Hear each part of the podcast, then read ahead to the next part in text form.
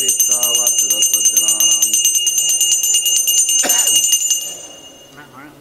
ಹೇಳಿದ್ರೆ ನಾಳೆಗೆ ಎರಡನ್ನೂ ಒಟ್ಟಿಗೆ ಖಂಡಿತ. ಓಕೆ ತಂದೆ ಓಕೆ, ಹೇಳ್ತೀನಿ. ಆಯ್ತು ಅದನ್ನ ಎರಡೇ ಹೇಳ್ಬಿಡ್ತೀನಿ. ಖಂಡಿತ. ಓಕೆ ತೋಣ ತೊಗೊಂಡ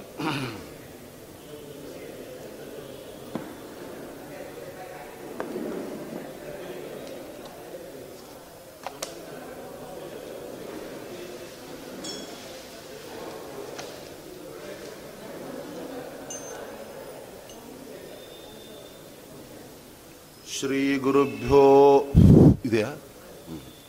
ಶ್ರೀ ಗುರುಭ್ಯೋ ನಮಃ ಹರಿ ಓಂ ಜಯತಿ ಹರಿರಚಿಂತ್ಯ ಸರ್ವದೇವೈಕವಂದ್ಯ ಪರಮಗುರುರಭೀಷ್ಟಾವಾಪ್ತಿದ ಸಜ್ಜನಾನಾಂ ನಿಖಿಲ ಗುಣಗಣಾರ್ಣಃ ನಿತ್ಯ ನಿರ್ಮುಕ್ತದೋಷಃ ಸರಸಿಜ ನಯನೋಸೌ ಶ್ರೀಪತಿರ್ಮಾನದೋನಃ ಅಭ್ರಮಂ आनन्दतीर्थमतुलं भजे तापत्रयापहं दुर्वादिध्वान्तरवये वैष्णवेन्देवरेन्दवे श्रीराघवेन्द्रगुरवे नमः अत्यन्तदयालवे। यस्य प्रचण्डतपसा श्रुतिगीतवृत्तः तुष्टो हरिः किल वशं वदताम् अवाप।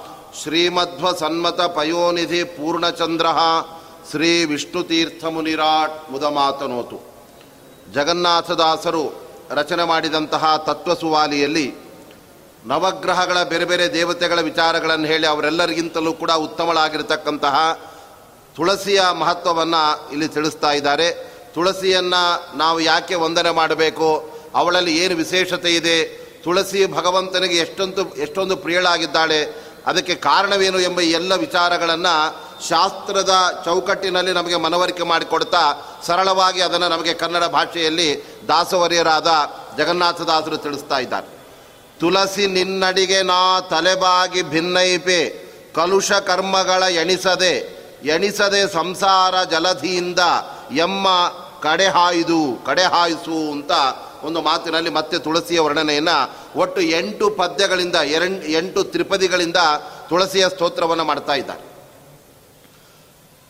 ತುಳಸಿಗೆ ನಾವು ನಿತ್ಯ ನಮಸ್ಕಾರ ಇತ್ಯಾದಿಗಳನ್ನೆಲ್ಲ ಮಾಡಿದಾಗ ಅದರಿಂದ ನಮ್ಮ ಎಲ್ಲ ಕಲುಷ್ಯವನ್ನು ಕಾಲುಷ್ಯವನ್ನು, ಪಾಪಗಳನ್ನು ಅವಳು ಕಳೀತಾ ಇದ್ದಾಳೆ ಅನ್ನತಕ್ಕಂಥ ದೃಷ್ಟಿಯಿಂದ ತುಳಸಿಗೆ ಎಲ್ಲರ ಪಾಪಗಳನ್ನು ಪರಿಹಾರ ಮಾಡತಕ್ಕಂಥ ಸಾಮರ್ಥ್ಯ ಇದೆ.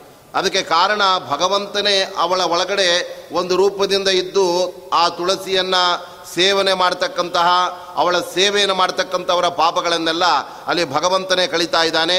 ಹೇಗೆ ಗಂಗೆ ನಮ್ಮ ಪಾಪಗಳನ್ನೆಲ್ಲ ಕಳೆಯತ್ತೆ ಅಂತ ಹೇಳಿದಾಗ ಗಂಗೆಗೆ ಆ ಒಂದು ಗುಣ ಪಾಪವನ್ನು ಕಳೆಯತಕ್ಕಂತಹ ಸಾಮರ್ಥ್ಯ, ಅದು ಸ್ವತಂತ್ರವಾಗಿರ್ತಕ್ಕಂಥದ್ದಲ್ಲ. ಗಂಗೆ ಭಗವಂತನ ಪಾದದಿಂದ ಹುಟ್ಟಿದ್ರಿಂದಲೇ ಅವಳಿಗೆ ಎಲ್ಲರ ಪಾಪಗಳನ್ನು ದೂರ ಮಾಡತಕ್ಕಂತಹ ಸಾಮರ್ಥ್ಯ ಇದೆ. ಅದರಂತೆ ತುಳಸಿಯಲ್ಲೂ ಕೂಡ ಭಗವಂತನೇ ಆ ರೂಪದಿಂದ, ಆ ಹೆಸರಿನಿಂದ ಅವಳ ಒಳಗಡೆ ಇದ್ದು ಜೊತೆಗೆ ಮಹಾಲಕ್ಷ್ಮೀ ದೇವಿಯು ಕೂಡ ವಿಶೇಷವಾಗಿ ತುಳಸಿಯಲ್ಲಿ ಸನ್ನಿಹಿತಳಾಗಿದ್ದಾಳಾದ್ದರಿಂದ ಮಹಾಲಕ್ಷ್ಮಿ ಆವೇಶದಿಂದಾಗಿಯೂ ಕೂಡ ಆಕೆಗೆ ಆ ಎಲ್ಲರ ಪಾಪಗಳನ್ನು ಕಳೆಯತಕ್ಕಂತಹ ಸಾಮರ್ಥ್ಯವಿದೆ ಎಂಬುದನ್ನು ತಿಳಿಸ್ತಾ ಇದ್ದಾರೆ. ಆದ್ದರಿಂದ ತುಳಸಿ ಅಂದರೆ ಅಷ್ಟಮಹಿಷೆಯರಲ್ಲಿ ಒಬ್ಬಳಾಗಿರ್ತಕ್ಕಂತಹ ಜಾಂಬವತಿಯೇ ತುಳಸಿ ಇಂಥ ಪುರಾಣಗಳೆಲ್ಲ ಉಲ್ಲೇಖ ಮಾಡ್ತಾ ಇದೆ ಆದ್ದರಿಂದ ಜಾಂಬವತಿ ಅವಳು ಅಷ್ಟಮಹಿಷೆಯರಲ್ಲಿ ಒಬ್ಬಳಾಗಿ ಕೃಷ್ಣನ ಮಡದಿಯಾಗಿದ್ದಾಳೆ. ಅದರಲ್ಲಿ ನೀಲ, ಭದ್ರ, ಮಿತ್ರಬಿಂದ, ಕಾಳಿಂದಿ, ಲಕ್ಷಣ, ಜಾಂಬವತಿ ಅಂತ ಆರು ಜನ ಅಷ್ಟಮಹಿಷಿಯರು ಭಗವಂತನಿಗೆ ಅಲ್ಲಿ ಇದ್ದಾರೆ. ಅದರಲ್ಲಿ ಸತ್ಯಭಾಮೆ ಮತ್ತು ರುಕ್ಮಿಣಿ ಇವರು ಸಾಕ್ಷಾತ್ ಲಕ್ಷ್ಮಿ ಅವತಾರರಾಗಿದ್ದಾರೆ. ಆದ್ದರಿಂದ ಅವರಲ್ಲಿ ಆವೇಶ ಅಥವಾ ಅಂಶ ಅಂತೆಲ್ಲ ಇಲ್ಲವೇ? ಇಲ್ಲ. ಸತ್ಯಭಾಮೆ ಮತ್ತು ರುಕ್ಮಿಣಿ ದೇವಿ ಇವರಿಬ್ಬರು ಕೂಡ ಸಾಕ್ಷಾತ್ ಲಕ್ಷ್ಮೀ ಸ್ವರೂಪರಾಗಿಯೇ ಅವರು ಭಗವಂತನನ್ನು, ನಾರಾಯಣ ಸ್ವರೂಪನಾದ ಕೃಷ್ಣನನ್ನು ಅವರು ಸ್ವೀಕಾರ ಮಾಡಿರ್ತಕ್ಕಂಥದ್ದಾಗಿದೆ. ಅದರ ಜೊತೆಗೆ ಈ ನೀಲೆ ಭದ್ರೆ ಮಿತ್ರಬಿಂದೆ ಇವರೆಲ್ಲ ಅವರು ಕೂಡ ತಪಸ್ಸನ್ನು ಮಾಡಿ ಭಗವಂತನನ್ನು ಪತಿಯನ್ನಾಗಿ ಪಡೆಯಬೇಕು ಅಂತ ಅವರು ವರವನ್ನು ಪಡೆದಿದ್ದಾರೆ. ಅದರಿಂದಾಗಿ ಅವರಿಗೆ ಭಗವಂತ ತನ್ನ ಅಂಗಸಂಗವನ್ನು ನೀಡಿ ಅನುಗ್ರಹ ಮಾಡಿದ್ದಾನೆ. ಅದರಲ್ಲೂ ಕೂಡ ನೀಲ ಎಂಬತಕ್ಕಂತಹ ಒಬ್ಬ ಯಾದವರ ಕುಲದಲ್ಲಿ ಹುಟ್ಟಿದಂತಹ ಕನ್ಯೆ, ಅವಳು ಹಿಂದಿನ ಜನ್ಮದಲ್ಲೇ ತಪಸ್ಸನ್ನು ಮಾಡಿ, ನಾನು ಎಲ್ಲರಿಗಿಂತ ಮೊಟ್ಟ ಮೊದಲು ಕೃಷ್ಣನನ್ನು ಕೈ ಹಿಡಿಯಬೇಕು. ಕೃಷ್ಣ ನನಗೆ ಬರೀ ಪತಿ ಆದರೆ ಸಾಲದು, ಏಕೆಂದರೆ ಕೃಷ್ಣಾವತಾರದಲ್ಲಿ ಕೃಷ್ಣನ ಜವಾಬ್ದಾರಿಗಳು ಬಹಳಷ್ಟಿರತ್ತೆ ಅಂತ ಅವಳಿಗೆ ಗೊತ್ತಿತ್ತು. ಆದ್ದರಿಂದ ರಾಮನಂತೆ ಕೃಷ್ಣ ಬರೀ ಒಬ್ಬಳನ್ನು ಮಾತ್ರ ಅವನು ಪಾಣಿಗ್ರಹಣ ಮಾಡ್ಕೊಳ್ತಕ್ಕಂಥದ್ದಲ್ಲ ಅನೇಕ ಭಕ್ತರು ಕೃಷ್ಣನನ್ನ ಪತಿಯನ್ನಾಗಿ ಪಡೆಯಬೇಕು ಅಂತ ತುಂಬ ತೀವ್ರತರವಾದ ತಪಸ್ಸನ್ನು ಮಾಡಿದ್ದರಿಂದ ಅವರೆಲ್ಲರಿಗೂ ಕೂಡ ಸಿಗದೇ ಇರುವ, ನನಗೆ ಮಾತ್ರ ಲಭ್ಯವಾಗುವ ಒಂದು ವರ ತನಗೆ ಬೇಕು ಅಂತ ಅವಳು ಪ್ರಾರ್ಥನೆ ಮಾಡಿ ತಪಸ್ಸನ್ನು ಮಾಡಿ ನನಗೆ ಮೊಟ್ಟ ಮೊದಲು ಭಗವಂತ ಪತಿಯಾಗಬೇಕು. ನಾನೇ ಕೃಷ್ಣನ ಮೊದಲ ಪತ್ನಿ ಆಗಬೇಕು ಅಂತ ಅವಳು ತಪಸ್ಸನ್ನು ಮಾಡಿದಾಗ ಆ ಸಂದರ್ಭದಲ್ಲಿ ಕೃಷ್ಣ ಉಪನಯನವನ್ನು ಮಾಡಿಕೊಳ್ಳೋದಕ್ಕಿಂತ ಮುಂಚಿತವಾಗಿಯೇ ಆ ನೀಲ ಎಂಬತಕ್ಕಂಥ ಕನ್ಯೆಯನ್ನು ಮದುವೆ ಮಾಡ್ಕೊಂಡ್ಬಿಡ್ತಾನೆ ಯಾಕೆ ಅಂದರೆ ಉಪನಯನವಾದ ನಂತರ ಯಾರಾದರೂ ಬೇಗ ಬೇಗ ಮತ್ತೆ ಕನ್ನೆಯರನ್ನು ಕೊಟ್ಬಿಟ್ರೆ ಆ ನಂತರದಲ್ಲಿ ಇವಳಿಗೆ ಕೊಟ್ಟ ವರ ಹುಸಿ ಆಗಬಾರದು ಆದ್ದರಿಂದ ಅವಳನ್ನು ಮೊದಲೇ ನಾನು ಸ್ವೀಕಾರ ಮಾಡ್ತೇನೆ ಅಂತ ಭಗವಂತನಿಗೆ ಯಾವಾಗಲೂ ಕೂಡ ಈ ಶಾಸ್ತ್ರ ಅದು ಹೇಗೆ ದೇವರ ವ್ಯಕ್ತಿತ್ವವನ್ನು ವರ್ಣನೆ ಮಾಡುತ್ತೆ ಅಂದರೆ ಬೇರೆಯವರಿಗೆಲ್ಲ ಬೇರೆ ಬೇರೆ ನಿಯಮಗಳೆಲ್ಲ ಇದೆ, ಆದರೆ ಭಗವಂತನ ನಿಯಮ ಅದು ಒಂದೇ ಒಂದು, ಅದು ಯಾವುದು ಅಂದರೆ ಭಕ್ತರ ಒಂದು ಮೇಲಿನ ವಾತ್ಸಲ್ಯ, ಅವರ ಅಭೀಷ್ಟಗಳನ್ನು ಈಡೇರಿಸ್, ಈಡೇರಿಸುವುದೇನಿದೆ, ಅದೇ ಭಗವಂತನ ಮುಖ್ಯವಾದ ವ್ರತ. ಅಂಥ ಸಂದರ್ಭದಲ್ಲಿ ಭಗವಂತ ತನ್ನ ಕೆಲವು ವೈಯಕ್ತಿಕವಾದ ನಿಯಮಗಳನ್ನು ಕೂಡ ಅವನು ಸಂಕೋಚ ಮಾಡ್ಕೊಂಡು ಬಿಡ್ತಾನೆ. ಅದಕ್ಕೆ ಉದಾಹರಣೆ ಅಂದರೆ ದೇವರು ಅವನು ಅಪ್ರಾಕೃತನಾದ್ದರಿಂದ ಅವನಿಗೆ ಪ್ರಾಕೃತವಾದ ಯಾವ ಪದಾರ್ಥಗಳು ಇಷ್ಟವಾಗೋದಿಲ್ಲ, ಬೇಕಾಗೋದಿಲ್ಲ. ಹಾಗಿದ್ದರೂ ಕೂಡ ಭಕ್ತ ಪ್ರಾಕೃತವಾದ ಪದಾರ್ಥಗಳನ್ನು ದೇವರಿಗೆ ಅರ್ಪಣೆ ಮಾಡಬೇಕು ಅಂತ ಬಯಸಿ ಅದನ್ನು ದೇವರು ಸ್ವೀಕಾರ ಮಾಡಲೇಬೇಕು ಪ್ರತ್ಯಕ್ಷವಾಗಿ ಅಂತ ಹಠ ಹಿಡಿದು ಕುಳಿತಾಗ ಭಗವಂತ ತನ್ನ ನಿಯಮವನ್ನು ಸಡಿಲು ಮಾಡಿಕೊಳ್ತಾ ಇದ್ದಾನೆ. ನಾನು ಮೂಲ ರೂಪದಲ್ಲಿ ಮಾತ್ರ ಈ ಪ್ರಾಕೃತವಾದ ಪದಾರ್ಥಗಳನ್ನು ಮುಟ್ಟೋದಿಲ್ಲ, ಅವುಗಳ ಭೋಗವನ್ನು ನಾನು ಮಾಡೋದಿಲ್ಲ. ಆದರೆ ಅವತಾರ ರೂಪಗಳಲ್ಲಿ ನಾನು ಭಕ್ತರು ಕೊಟ್ಟ ಪ್ರಾಕೃತ ಪದಾರ್ಥವನ್ನು ಕೂಡ ನಾನು ಸ್ವೀಕಾರ ಮಾಡ್ತೇನೆ. ಏಕೆಂದರೆ ನನಗೆ ಪ್ರಾಕೃತವೋ ಅಪ್ರಾಕೃತವೋ ಅನ್ನೋದಕ್ಕಿಂತ ಮುಖ್ಯವಾಗಿ ಭಕ್ತರ ಅಪೇಕ್ಷೆಯನ್ನು ನೆರವೇರಿಸುವುದೇ ನನ್ನ ಮುಖ್ಯವಾದ ವ್ರತ ಅಂತ ಭಗವಂತ ತನ್ನ ನಿಯಮವನ್ನು ಸಂಕೋಚ ಮಾಡಿ ಸಡಿಲುಗೊಳಿಸಿ ತಾನು ತನಗೆ ನಿತ್ಯತೃಪ್ತನಾಗಿದ್ದರೂ ಕೂಡ ಈ ಪ್ರಾಕೃತವಾದ ಪದಾರ್ಥಗಳನ್ನು ದೇವರಿಗೆ ಅರ್ಪಣೆ ಮಾಡುವಾಗ ಅದನ್ನು ಕೂಡ ಭಗವಂತ ಅವತಾರ ರೂಪಗಳಲ್ಲಿ ಮಾತ್ರ ಸ್ವೀಕಾರ ಮಾಡ್ತಾನೆ. ಆದರೆ ಮೂಲ ರೂಪದಲ್ಲಿ ಎಲ್ಲೂ ಕೂಡ ನಾವು ಮಾಡಿದ ಭಕ್ಷ್ಯಭೋಜ್ಯಗಳನ್ನು, ಬೇರೆ ಬೇರೆ ಪದಾರ್ಥಗಳನ್ನು ಭಗವಂತ ಅಲ್ಲಿ ಸ್ವೀಕಾರ ಮಾಡುವುದಿಲ್ಲ ಇದನ್ನು ಶ್ರೀಮದ್ ಆಚಾರ್ಯರ ಗೀತಾ ಭಾಷ್ಯದಲ್ಲಿ ವಿವರಣೆ ಮಾಡಿ ಹೇಳ್ತಾ ಇದ್ದಾರೆ. ಭಗವಂತ ಯಾವತ್ತೂ ಕೂಡ ಅಪ್ರಾಕೃತನಾದ್ದರಿಂದ ಅವನಿಗೆ ಪ್ರಾಕೃತ ಪದಾರ್ಥಗಳ ಒಂದು ಅಪೇಕ್ಷೆನೇ ಇಲ್ಲ. ಅದು ಅವನಿಗೆ ಬೇಕಾಗಿಯೂ ಕೂಡ ಇಲ್ಲವೇ ಇಲ್ಲ. ಹಾಗಿದ್ದರೂ ಕೂಡ ಭಕ್ತ ತುಂಬ ಒತ್ತಡದಿಂದ ದೇವರು ಅದನ್ನು ಸ್ವೀಕಾರ ಮಾಡಲೇಬೇಕು ಅಂತ ಪ್ರಾರ್ಥನೆ ಮಾಡಿದಾಗ ಆವಾಗ ಅವರಿಗೋಸ್ಕರ ಆ ವ್ರತವನ್ನು ನಿಯಮ ಇಟ್ಕೊಂಡು ಭಗವಂತ ಅಲ್ಲಿ ತನ್ನ ನಿಯಮವನ್ನು ಬಿಟ್ಬಿಡ್ತಾನೆ. ಅದರಂತೆ ಉಪನಯನವಾದ ನಂತರವೇ ಯಾವಾಗಲೂ ಕೂಡ ವಿವಾಹ ಅಂತ ಇರತಕ್ಕಂಥದ್ದು. ಆದ್ದರಿಂದ ಆಶ್ರಮ ಧರ್ಮಗಳ ಬಗ್ಗೆ ಹೇಳುವಾಗ ಅಲ್ಲಿ ಮೊದಲನೆಯದಾಗಿ ಬ್ರಹ್ಮಚರ್ಯ, ಆನಂತರದಲ್ಲಿ ಗೃಹಸ್ಥಾಶ್ರಮ, ಮತ್ತು ವಾನಪ್ರಸ್ಥಾಶ್ರಮ, ಮತ್ತು ಕೊನೆಗೆ ಸನ್ಯಾಸ ಅಂತಿರೋ ಅದರಲ್ಲಿ ಮೊದಲೇ ಸನ್ಯಾಸ ತಗೊಂಡು ಆಮೇಲೆ ಉಪನಯನ ಮಾಡ್ಕೊಳ್ತೇ ಅಂದರೆ ಆಗೋದಿಲ್ಲ. ಯಾಕೆಂದರೆ ಎಲ್ಲ ಆಶ್ರಮ ಧರ್ಮಗಳಿಗೂ ಕೂಡ ಮೊಟ್ಟ ಮೊದಲನೇದಾಗಿರ್ತಕ್ಕಂಥದ್ದು ಮತ್ತು ಕಡ್ಡಾಯವಾಗಿ ಅದು ಮಾಡಿಕೊಳ್ಳೇಬೇಕಾಗಿರ್ತಕ್ಕಂಥದ್ದು ಯಾವುದು ಅಂದರೆ ಅದು ಉಪನಯನ ಸಂಸ್ಕಾರ ಅಂತ ಶಾಸ್ತ್ರ ಹೇಳ್ತಾ ಇದೆ. ಆದ್ದರಿಂದ ಭಾಗವತದಲ್ಲಿ ಶುಕಾಚಾರ್ಯರ ವರ್ಣನೆಯನ್ನು ಮಾಡುವಾಗ ಎಂ ಪ್ರೌರಜಂತಂ ಅನುಪೇತಂ ಅಪೇತ ಕೃತ್ಯಂ ಅಂತ ಹೇಳುವಾಗ ಅನುಪೇತರಾಗಿದ್ದಾರೆ ಶುಕಾಚಾರ್ಯರು ಅನ್ನೋದಕ್ಕೆ ಅನೇಕರು ತಪ್ಪಾಗಿ ವ್ಯಾಖ್ಯಾನ ಮಾಡ್ತಾ ಇದ್ದಾರೆ. ಶುಕಾಚಾರ್ಯರಿಗೆ ಉಪನಯನವೇ ಆಗಿದ್ದಿಲ್ಲ. ಆದ್ದರಿಂದ ಅವರು ಅನುಪೇತರು ಅಂತ ಅರ್ಥ ಮಾಡಿದ್ದಾರೆ. ಆದರೆ ಶ್ರೀಮದ್ ಆಚಾರ್ಯ ವಿವರಣೆ ಕೊಡ್ತಾ ಇದ್ದಾರೆ, ಉಪನಯನ ಅನ್ನತಕ್ಕಂಥದ್ದು ಕಡ್ಡಾಯ, ವಿವಾಹ, ವಾನಪ್ರಸ್ಥ, ಸನ್ಯಾಸ, ಇದೆಲ್ಲ ಐಚ್ಛಿಕ. ಆದ್ದರಿಂದ ನಾವು ಉಪನಯನವು ಐಚ್ಛಿಕ ಅಂತ ಅನೇಕರದನ್ನು ಮಾಡ್ಕೊಳ್ಳದೆ ಅದನ್ನು ಬಿಟ್ಟು ಬಿಟ್ಟರೆ ಅದು ಶಾಸ್ತ್ರವನ್ನು ಉಲ್ಲಂಘನೆ ಮಾಡಿದಂತೆ ಆಗುತ್ತೆ. ಅದರಿಂದ ಉಪನಯನ ಆದ ನಂತರವೇ ವಿವಾಹ ಅಂತ ಇದು ಸಾಮಾನ್ಯರಿಗೆ ಇರತಕ್ಕಂತಹ ನಿಯಮ. ಆದರೆ ಭಗವಂತನಿಗೆ ಈ ಯಾವ ನಿಯಮಗಳು ಕೂಡ ಅವನಿಗೆ ಅಪ್ಲೈ ಆಗುವುದೇ ಇಲ್ಲ. ಆದ್ದರಿಂದ ಉಪನಯನಕ್ಕಿಂತ ಮುಂಚಿತವಾಗಿಯೇ ಅಲ್ಲಿ ನೀಲಾದೇವಿಯನ್ನು ಭಗವಂತ ಅಲ್ಲಿ ವಿವಾಹ ಮಾಡಿಕೊಂಡಿದ್ದಾನೆ. ಅನಂತರದಲ್ಲಿ ಭದ್ರೆ, ಮಿತ್ರವಿಂದೆ, ಮತ್ತು ಕಾಳಿಂದಿ, ಲಕ್ಷಣ ಅಂತ ಇವರೆಲ್ಲ ಆದಮೇಲೆ ಜಾಂಬವಂತನ ಮಗಳಾದ ಜಾಂಬವತಿ, ಅವಳು ಕೃಷ್ಣನನ್ನೇ ಮದುವೆ ಮಾಡಿಕೊಳ್ಬೇಕು ಅಂತ ಅವಳು ಅಪೇಕ್ಷೆಯನ್ನು ವ್ಯಕ್ತಪಡಿಸ್ಕೊಂಡು ಆ ರೀತಿಯಾಗಿ ತಪಸ್ಸನ್ನು ಮಾಡಿದ್ರಿಂದ ಅವಳಲ್ಲಿ ಭಗವಂತ ವಿಶೇಷ ಅನುಗ್ರಹ ಮಾಡೋದಕ್ಕೋಸ್ಕರ ಲಕ್ಷ್ಮಿಯ ವಿಶೇಷ ಆವೇಶ ಜಾಂಬವಂತಿಯಲ್ಲಿ ಇರುವಂತೆ ಭಗವಂತ ಮಾಡಿದ್ದಾನೆ. ಆದ್ದರಿಂದ ಆ ಜಾಂಬವತಿಯೇ ಮತ್ತೆ ತುಳಸಿಯಾಗಿ ಅವತಾರವನ್ನು ಅಲ್ಲಿ ಮಾಡಿರೋಣದ್ರಿಂದಾಗಿ ಆ ತುಳಸಿಗೆ ಭಗವಂತನ ಆ ವಿಶೇಷವಾದಂತಹ ಆ ಅನುಗ್ರಹ ಅವನಿಗೆ ಅತ್ಯಂತ ಪ್ರಿಯಳು ಅವಳು ಆಗಿದ್ದಾಳೆ ಅನ್ನೋದಕ್ಕೆ ಇದೇ ಕಾರಣ ಅಂತ ಅದನ್ನು ನಾವು ಭಾವಿಸಬಹುದಾಗಿದೆ. ಆದ್ದರಿಂದ ಆ ತುಳಸಿ ಅವಳು ಹರಿಪ್ರಿಯ ಅಂತ ಅವಳು ಅತ್ಯಂತ ಪ್ರಸಿದ್ಧಳಾಗಿದ್ದಾಳೆ. ಆದ್ದರಿಂದ ತುಳಸಿಯ ಸ್ಥಾನಮಾನ, ಅದು ತಾರತಮ್ಯದಲ್ಲಿ ಎಲ್ಲಿ ಅಂತ ನಾವು ವಿಚಾರ ಮಾಡಲಿಕ್ಕೆ ಹೊರಟಾಗ ಅದು ಜಾಂಬವತಿಯೇ ತುಳಸಿಯಾಗಿ ಅವತಾರವನ್ನು ಮಾಡಿದ್ದರಿಂದ ಜಾಂಬವತಿ ಎಂಬುದು ತುಳಸಿಯ ಮೂಲ ರೂಪ ಅಂತ ಆಗ್ಬೋಯ್ತು ಹಾಗಾದರೆ ಜಾಂಬವತಿ ಬರುವುದು ಈ ತಾರತಮ್ಯದಲ್ಲಿ ಆರನೇ ಕಕ್ಷೆಯಲ್ಲಿ ಬರ್ತಾ ಇದ್ದಾಳೆ. ಮೊಟ್ಟ ಮೊದಲು ಭಗವಂತ ಅವನು ಎಲ್ಲರಿಗಿಂತ ಸರ್ವೋತ್ತಮನಾದ ದೇವರು. ಅವನು ಪ್ರಥಮ ಸ್ಥಾನದಲ್ಲಿದ್ದರೆ ಅನಂತರದಲ್ಲಿ ಮಹಾಲಕ್ಷ್ಮೀ ದೇವಿ, ಮತ್ತು ಮೂರನೇ ಕಕ್ಷೆಯಲ್ಲಿ ಬ್ರಹ್ಮವಾಯುಗಳು. ಅವರು ಪರಶುಕ್ಲತ್ರಯರಲ್ಲೇ ಅಗ್ರಗಣ್ಯರಾಗಿರ್ತಕ್ಕಂಥವರು ಎಂದೆಂದಿಗೂ ಕೂಡ ಮೂಲ ರೂಪದಲ್ಲಾಗಲಿ, ಅವತಾರ ರೂಪದಲ್ಲಾಗಲಿ, ಭಗವಂತನ ಬಗ್ಗೆ ತಪ್ಪು ತಿಳುವಳಿಕೆ, ಅವನ ಬಗ್ಗೆ ತಪ್ಪಾಗಿ ನಡ್ಕೊಳ್ಳೋದು, ಇದೆಲ್ಲ ಬ್ರಹ್ಮವಾಯುಗಳಿಗೆ ಕನಸಿನಲ್ಲೂ ಇಲ್ಲ. ಅವರಿಗೆ ಯಾವತ್ತೂ ಕೂಡ ಅಂತಹ ಅಜ್ಞಾನಾದಿಗಳು ಇಲ್ಲವೇ ಇಲ್ಲ. ಅದರ ನಂತರದಲ್ಲಿ ಅವರ ನಾಲ್ಕನೇ ಕಕ್ಷೆಯಲ್ಲಿ ಬರ್ತಕ್ಕಂಥವರೇ ಬ್ರಹ್ಮ ಮತ್ತೆ ಈ ವಾಯುದೇವರ ಮಡದೆಯರಾಗಿರ್ತಕ್ಕಂತಹ ಸರಸ್ವತಿ ಮತ್ತೆ ಭಾರತೀ ದೇವಿ. ಅವರಿಗೂ ಕೂಡ ಯಾವತ್ತೂ ಭಗವಂತನ ಬಗ್ಗೆ ಅನ್ಯಥಾ ಜ್ಞಾನ, ವಿಪರೀತ ಜ್ಞಾನ ಇದೆಲ್ಲ ಇಲ್ಲವೇ? ಆಮೇಲೆ ಐದನೇ ಕಕ್ಷೆಯಿಂದ ಬರುವಂತಹ ಏನು ಬ್ರಹ್ಮ, ಗರುಡಶೇಷ ರುದ್ರಾದಿಗಳಿದ್ದಾರೆ, ಅವರಿಂದ ಭಗವಂತನ ಬಗ್ಗೆ ವಿಮುಖತೆ ಬರುತ್ತೆ. ಅವರೆಲ್ಲ ನಿಜವಾಗಲೂ ಕೂಡ ಭಗವದ್ಭಕ್ತರಾಗಿದ್ದರೂ ಕೂಡ ಅವರಿಗೆ ಕಲಿಯ ಆವೇಶದಿಂದ ಆಗಾಗ ಭಗವಂತನ ವಿಮುಖತೆ ಬರ್ತಕ್ಕಂಥದ್ದು. ಅದರಿಂದ ಭಗವಂತನ ಜೊತೆಗೆ ಯುದ್ಧ ಮಾಡಬೇಕು ಅಂತ ಆಸೆ, ಬೇರೆ ಬೇರೆ ರೀತಿ ಭಗವಂತನ ವಿಸ್ಮರಣೆ, ಅದೆಲ್ಲ ಬ್ರಹ್ಮನ ಮಡದಿಯಾಗಿರ್ತಕ್ಕಂತಹ ಸರಸ್ವತಿಗಾಗಲಿ, ಅನಂತರದಲ್ಲಿ ವಾಯುದೇವರ ಮಡದಿಯಾದ ಭಾರತೀ ದೇವಿಗಾಗಲಿ ಅದೆಲ್ಲ ಇಲ್ಲವೇ ಇಲ್ಲ. ಅದೆಲ್ಲ ಗರುಡಶೇಷ ರುದ್ರಾದಿಗಳಿಂದ ಅದು ಆರಂಭಗೊಳ್ತಕ್ಕಂಥದ್ದಾಗಿದೆ ಇದು ಐದನೇ ಕಕ್ಷೆಯಲ್ಲಿ ಗರುಡಾದಿಗಳು ಬಂದರೆ ಆರನೇ ಕಕ್ಷೆಯಲ್ಲಿ ಬರ್ತಕ್ಕಂಥವರೇ ಷಣ್ಮಹಿಷಿಯರು. ಕೃಷ್ಣನ ಪಟ್ಟದ ಅರಸಿಯರಾಗಿರ್ತಕ್ಕಂಥವರು. ಆದ್ದರಿಂದ ಅವರಲ್ಲಿ ವಿಶೇಷವಾಗಿ ಜಾಂಬವತಿಯಲ್ಲಿ ಆ ಮಹಾಲಕ್ಷ್ಮೀ ದೇವಿ ಆವೇಶ ಎಂಬತಕ್ಕಂಥದ್ದು ಇರುವುದರಿಂದ ಅವಳನ್ನು ಭಗವಂತ ತನ್ನ ಅತ್ಯಂತ ಪ್ರಿಯಳು ಅಂತ ಅಲ್ಲಿ ಸ್ವೀಕಾರ ಮಾಡಿ ನನ್ನ ಪೂಜೆ ಅದು ತುಳಸಿಯ ಸಮರ್ಪಣೆಯಿಂದಲೇ ಅದು ಪರಿಪೂರ್ಣ ಆಗುವಂತಹದ್ದು ಅನ್ನತಕ್ಕಂಥ ದೃಷ್ಟಿಯಿಂದ ಭಗವಂತ ಅವಳಿಗೆ ಆ ಸ್ಥಾನವನ್ನು ಅಲ್ಲಿ ಕೊಟ್ಟಿದ್ದಾನೆ. ಅಷ್ಟು ಮಾತ್ರವಲ್ಲ, ಬ್ರಹ್ಮಾದಿ ದೇವತೆಗಳು ಕೂಡ ಭಗವಂತನನ್ನು ಪೂಜೆ ಮಾಡುವಾಗ ಉಳಿದ ಎಲ್ಲ ಹೂವುಗಳಿಗಿಂತ ಮಿಗಿಲಾಗಿ ಅವರು ತುಳಸಿಯನ್ನು ವಿಶೇಷವಾಗಿ ದೇವರಿಗೆ ಅರ್ಪಣೆ ಮಾಡ್ತಾರೆ. ಭಗವಂತನು ಕೂಡ ಬೇರೆ ಬೇರೆ ಅವರು ಏರಿಸಿದಂತಹ ಹೂವುಗಳಲ್ಲಿ ಅದರಲ್ಲಿ ಮಲ್ಲಿಗೆ ಹೂವು ಇರಬಹುದು ಅಥವಾ ಪಾರಿಜಾತ ಹೂವು ಮತ್ತು ಬೇರೆ ಬೇರೆ ಹೂಗಳು ಅವು ಅವುಗಳಿಗಿಂತ ತುಳಸಿಯನ್ನು ತಾನು ಕೈಯಲ್ಲಿ ತೆಗೆದುಕೊಂಡು ಅದರ ಒಂದು ದಿವ್ಯ ಸುವಾಸನೆಯನ್ನು, ಸುಗಂಧವನ್ನು ಭಗವಂತ ಆಸ್ವಾದನೆ ಮಾಡ್ತಾನೆ. ಆದ್ದರಿಂದ ಭಗವಂತನ ಕೊರಡಲ್ಲೂ ಕೂಡ ಬೇರೆ ಎಲ್ಲ ಮಾಲೆಗಳಿಗಿಂತ ಆ ತುಳಸಿಯ ಮಾಲೆ ಇದೆಯಲ್ಲ, ಅದೇ ದೇವರಿಗೆ ಅತ್ಯಂತ ಅದು ಶೋಭಿತವಾಗಿರ್ತಕ್ಕಂಥದ್ದಾಗಿದೆ. ಆದ್ದರಿಂದ ಆ ಭಗವಂತನಿಗೆ ಎಲ್ಲ ಕಾರಣಗಳಿಂದ ತುಳಸಿ ಅತ್ಯಂತ ಅಲ್ಲಿ ಪ್ರೇಳಾಗಿದ್ದಾಳೆ. ಅದಕ್ಕೆ ಕಾರಣ ಅವಳು ಉಚ್ಚಮಟ್ಟದಲ್ಲಿದ್ದಾಳೆ ಆರನೇ ಕಕ್ಷೆಯಲ್ಲಿ ಬರ್ತಕ್ಕಂಥವಳು ತುಳಸಿ ಅಂತ ನಾವು ಭಾವಿಸಬಹುದಾಗಿದೆ. ಅನಂತರದಲ್ಲಿ ನಮ್ಮನ್ನು ಪವಿತ್ರಗೊಳಿಸುವ ಮತ್ತೊಬ್ಬ ದೇವತಾಸ್ತ್ರೀ ಅಂದರೆ ಆ ಗಂಗೆ. ಗಂಗೆಗೂ ತುಳಸಿಗೂ ಬಹಳ ವ್ಯತ್ಯಾಸ ಇದೆ.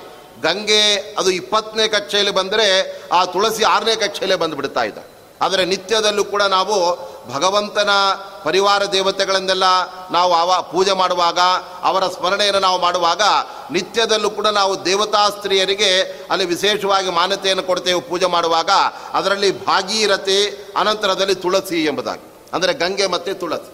ಅದರಲ್ಲಿ ತುಳಸಿಯ ಸ್ಥಾನ ಅತ್ಯುಚ್ಚ ಮಟ್ಟದಲ್ಲಿದೆ. ಆದ್ದರಿಂದ ಅಂತಹ ತುಳಸಿಯ ಸ್ಮರಣೆ ಅದು ನಮಗೆ ಎಲ್ಲ ಬಗೆಯ ಪಾಪಗಳನ್ನು ಅದು ದೂರ ಮಾಡ್ತಕ್ಕಂಥದ್ದು ಎಂಬುದಾಗಿ ಅವಳಿಗೆ ನಾವು ಹೇಗೆ ವಂದನೆ ಮಾಡಬೇಕು ಅನ್ನೋದನ್ನು ತಲೆಬಾಗಿ ಅಂತ ಜಗನ್ನಾಥದಾಸರು ತಿಳಿಸ್ತಾ ಇದ್ದಾರೆ. ಆದ್ದರಿಂದ ನಮ್ಮ ದೇಹದಲ್ಲಿ ಅತ್ಯಂತ ಶ್ರೇಷ್ಠವಾದ ಒಂದು ಅಂಗ ಅಥವಾ ದೇಹದ ಒಂದು ಭಾಗ ಅಂದರೆ ಅದು ನಮ್ಮ ತಲೆ. ಆದ್ದರಿಂದ ದೇವರಿಗೆ ನಾವು ನಮಸ್ಕಾರ ಮಾಡುವಾಗ ತಲೆಬಾಗಿ ನಾವು ಹೇಗೆ ನಮಸ್ಕಾರ ಮಾಡ್ತೇವೆ? ಅದರಂತೆ ಭಗವಂತನಿಗೆ ಪ್ರಿಯಳಾದ ಒಂದು ರೀತಿ ಭಗವಂತನ ಪರಿವಾರ ದೇವತೆ ಅಂತ ನಾವು ಭಾವಿಸಿದಾಗ ಆ ತುಳಸಿಗೂ ಕೂಡ ತಲೆಬಾಗಿ ನಾವು ನಮಸ್ಕಾರವನ್ನು ಸಲ್ಲಿಸಿದಾಗ ಅದರಿಂದ ಕಲುಷ ಕರ್ಮಗಳ ಎಣಿಸದಲ್ಲಿ ನಮ್ಮಲ್ಲಿ ಅನೇಕ ಬಗೆಯ ಆ ಪಾಪ ಕರ್ಮಗಳು ನಡೆದಿರುತ್ತೇನಿದೆ, ಅದೆಲ್ಲವನ್ನು ಕೂಡ ಆಕೆ ದೂರ ಮಾಡ್ತಾಳೆ. ಅದಕ್ಕಾಗಿ ಅವಳಿಗೆ ನಾವು ತಲೆಮಣೆಯಬೇಕು ಅಂತ ತಿಳಿಸ್ತಾ ಇದ್ದಾರೆ ಮತ್ತೆ ಸಂಸಾರ ಜಲಧಿಯಿಂದ ಎಮ್ಮ ಕಡೆ ಹಾಯಿಸು ಅಂತ ಮತ್ತೆ ಪ್ರಾರ್ಥನೆ ಮಾಡ್ತಾ ಇದ್ದ. ನಮಗೆ ಭಗವಂತನ ಒಲುಮೆಯಿಂದ ಅವನು ಪ್ರಸನ್ನನಾಗಿ ಸಂಸಾರವೆಂಬ ಸಮುದ್ರದಿಂದ ಅವನು ನಮ್ಮನ್ನು ದಾಟಿಸಿ ಬಿಡ್ತಾನೆ ಆದ್ದರಿಂದ ನಾವು ಭಗವಂತನಿಗೆ ಮೊರೆ ಹೋಗಲೇಬೇಕು. ಆದರೆ ಭಗವಂತ ಸ್ವತಃನೇ ತಾನು ಒಂದು ಮಾತನ್ನು ಹೇಳಿದ್ದಾನೆ, ಯಾರು ನನ್ನನ್ನು ತುಳಸಿ ದಳದಿಂದ, ಪ್ರೀತಿಯಿಂದ, ಭಕ್ತಿಯಿಂದ ಪೂಜೆಯನ್ನು ಮಾಡ್ತಾ ಇದ್ದಾರಲ್ಲ, ಅವರಿಗೆ ನಾನು ಕೊಡುವ ಒಂದು ವರ, ಅನುಗ್ರಹ ಎಂಥದ್ದು ಅಂತ ಹೇಳಿದರೆ, ತೇಷಾಮಹಂ ಸಮುದ್ಧಾರ್ಥ ಮೃತ್ಯು ಸಂಸಾರ ಸಾಗರಾತ್ ಅಂತ ಕೃಷ್ಣ ಹೇಳ್ತಾ ಇದ್ದಾನೆ. ಎಲ್ಲ ಭಕ್ತರಿಗೆ ದೇವರು ಕೊಡ್ತಕ್ಕಂತಹ ಒಂದು ವರ, ಅಭಯದ ವಚನ ಎಂಥದ್ದು ಅಂತ ಹೇಳಿದ್ರೆ, ಯಾರು ನನ್ನನ್ನು ಈ ಸಹಸ್ರನಾಮಗಳಿಂದ ತುಳಸಿಯಿಂದ ಪೂಜೆಯನ್ನು ಮಾಡ್ತಾ ಇದ್ದಾರೆ. ಅವರನ್ನು ಸಂಸಾರದಿಂದ ಮೇಲಕ್ಕೆ ನಾನು ಎತ್ತುತ್ತೇನೆ. ಆದ್ದರಿಂದ ಇದರಲ್ಲಿ ಸಂದೇಹ ಇಲ್ಲ. ಅಂತ ಭಗವಂತನೇ ಘೋಷಣೆ ಮಾಡಿದ್ದಾನೆ. ಆದ್ದರಿಂದ ಆ ಭಗವಂತನ ಒಲಮೆಯನ್ನು ಪಡೆಯುವುದಕ್ಕೆ ಅಲ್ಲಿ ಪೂಜೆ ಎಂಬತಕ್ಕಂಥದ್ದು ಅಗತ್ಯವಾದದ್ದು. ನವವಿಧ ಭಕ್ತಿಗಳಲ್ಲಿ ಭಗವಂತನಿಗೆ ನಾವು ಸಲ್ಲಿಸುವಂತಹ ಒಂದು ತರಹದ ಭಕ್ತಿ ಎಂದರೆ ಅರ್ಚನಂ ಅಂತ ಒಂದು ಭಕ್ತಿಯನ್ನು, ಭಕ್ತಿಯ ಮಜಲನ್ನು ಪ್ರಹ್ಲಾದರಾಜರು ಹೇಳ್ತಾ ಇದ್ದಾರೆ. ದೇವರಲ್ಲಿ ನಾವು ಭಕ್ತಿ ಇದೆ ಅಂತ ನಾವು ನಮ್ಮನ್ನು ನಾವು ತಿಳ್ಕೊಳ್ಬೇಕಾಗಿದ್ದರೆ ಯಾರಲ್ಲಿ ಭಗವಂತನ ಕಥೆಯನ್ನು ಶ್ರವಣ ಮಾಡುವ ಆಸಕ್ತಿ ಇದೆಯಲ್ಲ ಅವರನ್ನು ಭಕ್ತರು ಅಂತ ತೀರ್ ತೀರ್ಮಾನ ಮಾಡ್ಬೋದು. ಅದೇ ತರಹ ಯಾರಿಗೆ ಭಗವಂತನ ಪೂಜೆಯನ್ನು ಮಾಡೋದ್ರಲ್ಲಿ ಆಸಕ್ತಿ ಇದೆ, ಭಗವಂತನ ಪೂಜೆಯನ್ನು ಮಾಡ್ತಾ ಇದ್ದಾರೆ, ಅವರು ಕೂಡ ಭಕ್ತರು ಅಂತ ಅಲ್ಲಿ ಹೇಳೋದ್ರಿಂದ ಆ ಪೂಜೆಗೆ ಅತ್ಯಂತ ಅಗತ್ಯವಾಗಿರ್ತಕ್ಕಂತಹ ಒಂದು ದಿವ್ಯವಾದ ವನಸ್ಪತಿಯೇ ಅದು ನಿಜವಾಗಲೂ ಕೂಡ ತುಳಸಿ ಆದ್ದರಿಂದ ಆ ತುಳಸಿಯಿಂದ ಭಗವಂತನ ಅರ್ಪಣೆಯನ್ನು, ಪೂಜೆಯನ್ನು ನಾವು ಮಾಡಿದಾಗ ಆವಾಗ ಜಲಧಿಯಿಂದ ಎಮ್ಮ ಕಡೆ ಹಾಯಿಸು. ಈ ಸಂಸಾರ ಸಮುದ್ರದಿಂದ ನಮ್ಮನ್ನು ಆ ತುಳಸಿ ಅವಳು ದೂರ ಆ ಸಂಸಾರದಿಂದ ಬಿಡುಗಡೆಗೊಳಿಸ್ತಾಳೆ ಎಂಬುದಾಗಿ ತಿಳಿಸ್ತಾ ಇದ್ದ ಆದರೆ ಇಲ್ಲಿ ನಿಜವಾಗಲೂ ಕೂಡ ತುಳಸಿಗೆ ಅಂತಹ ಸಾಮರ್ಥ್ಯ ಎಂಬತಕ್ಕಂಥದ್ದಿಲ್ಲ ತುಳಸಿಯಿಂದ ಭಗವಂತನ ಪೂಜೆ ಮಾಡಿದಾಗ ಆ ದೇವರು ಪ್ರಸನ್ನನಾಗಿ ಅವನೇ ನಮ್ಮ ಸಂಸಾರದ ಬಿಡುಗಡೆಯನ್ನು ಉಂಟು ಮಾಡಬಹುದೇ ಹೊರತಾಗಿ ಆ ತುಳಸಿ ದೇವಿಗೆ ನೇರವಾಗಿ ನಮ್ಮ ಸಂಸಾರದ ಬಿಡುಗಡೆಯನ್ನು ಉಂಟು ಮಾಡತಕ್ಕಂಥ ಸಾಮರ್ಥ್ಯ ಇಲ್ಲ. ಏಕೆಂದರೆ ಅವಳಿಗಿಂತಲೂ ಉತ್ತಮರಾದ ರುದ್ರಾದಿ ದೇವತೆಗಳಿಗೆ ಆ ಸಾಮರ್ಥ್ಯ ಎಂಬತಕ್ಕಂಥದ್ದಿಲ್ಲ. ಒಬ್ಬ ಭಕ್ತ ಮಹಾರುದ್ರ ದೇವರನ್ನು ಕುರಿತು ತಪಸ್ಸನ್ನು ಮಾಡಿ ಆ ದೇವರ ಬಳಿ ರುದ್ರದೇವರ ಬಳಿ ವರವನ್ನು ಕೇಳ್ತಾ ಇದ್ದಾನೆ, ಓ ರುದ್ರದೇವರೇ ನನಗೆ ಸಂಸಾರದ ಬಿಡುಗಡೆಯನ್ನು ನೀವು ಕರುಣಿಸಿ. ಆದ್ದರಿಂದ ನನಗೆ ಮೋಕ್ಷ ಬೇಕಾಗಿದೆ, ಅದನ್ನು ನೀವು ಕೊಡಬೇಕು ಅಂತ ಕೇಳಿದಾಗ ಅದಕ್ಕೆ ರುದ್ರದೇವರು ಹೇಳ್ತಾ ಇದ್ದಾರೆ, ಅಹಂ ಭೋಗಪ್ರದ ಭಕ್ತಾನಾಂ, ಮೋಕ್ಷದಸ್ತು ಜನಾರ್ದನ ಅಂತ ರುದ್ರದೇವರು ಹೇಳ್ತಾ ಇದ್ದಾರೆ. ನಾನು ಭಕ್ತರು ಬಯಸುವ ಬಗೆ ಬಗೆಯ ಅಭೀಷ್ಟಗಳನ್ನು ನೆರವೇರಿಸಿ, ಅವರಿಗೆ ಸುಖಗಳನ್ನು, ಭೋಗಗಳನ್ನು ಆನಂದವನ್ನು ನಾನು ಕೊಡಬಲ್ಲೆ, ಅದಕ್ಕೆ ಬೇಕಾದಂತಹ ಬೇರೆ ಬೇರೆ ಅನುಗ್ರಹವನ್ನು ನಾನು ಮಾಡಬಲ್ಲೆ. ಆದರೆ ಮೋಕ್ಷ ಬೇಕು ಅಂತ ಆದರೆ ಅದು ನನಗೆ ಕೊಡೋದಕ್ಕೆ ಸಾಧ್ಯ ಇಲ್ಲ.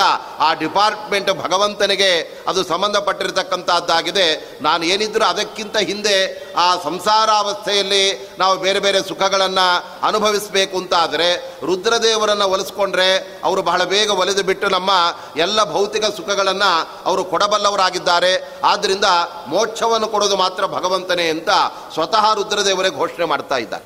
ಆದ್ದರಿಂದ ಅಹಂ ಭೋಗಪ್ರದ ಸರ್ವೇಷಾಂ ಮೋಕ್ಷದಸ್ತು ಜನಾರ್ದನ ಅಂತ.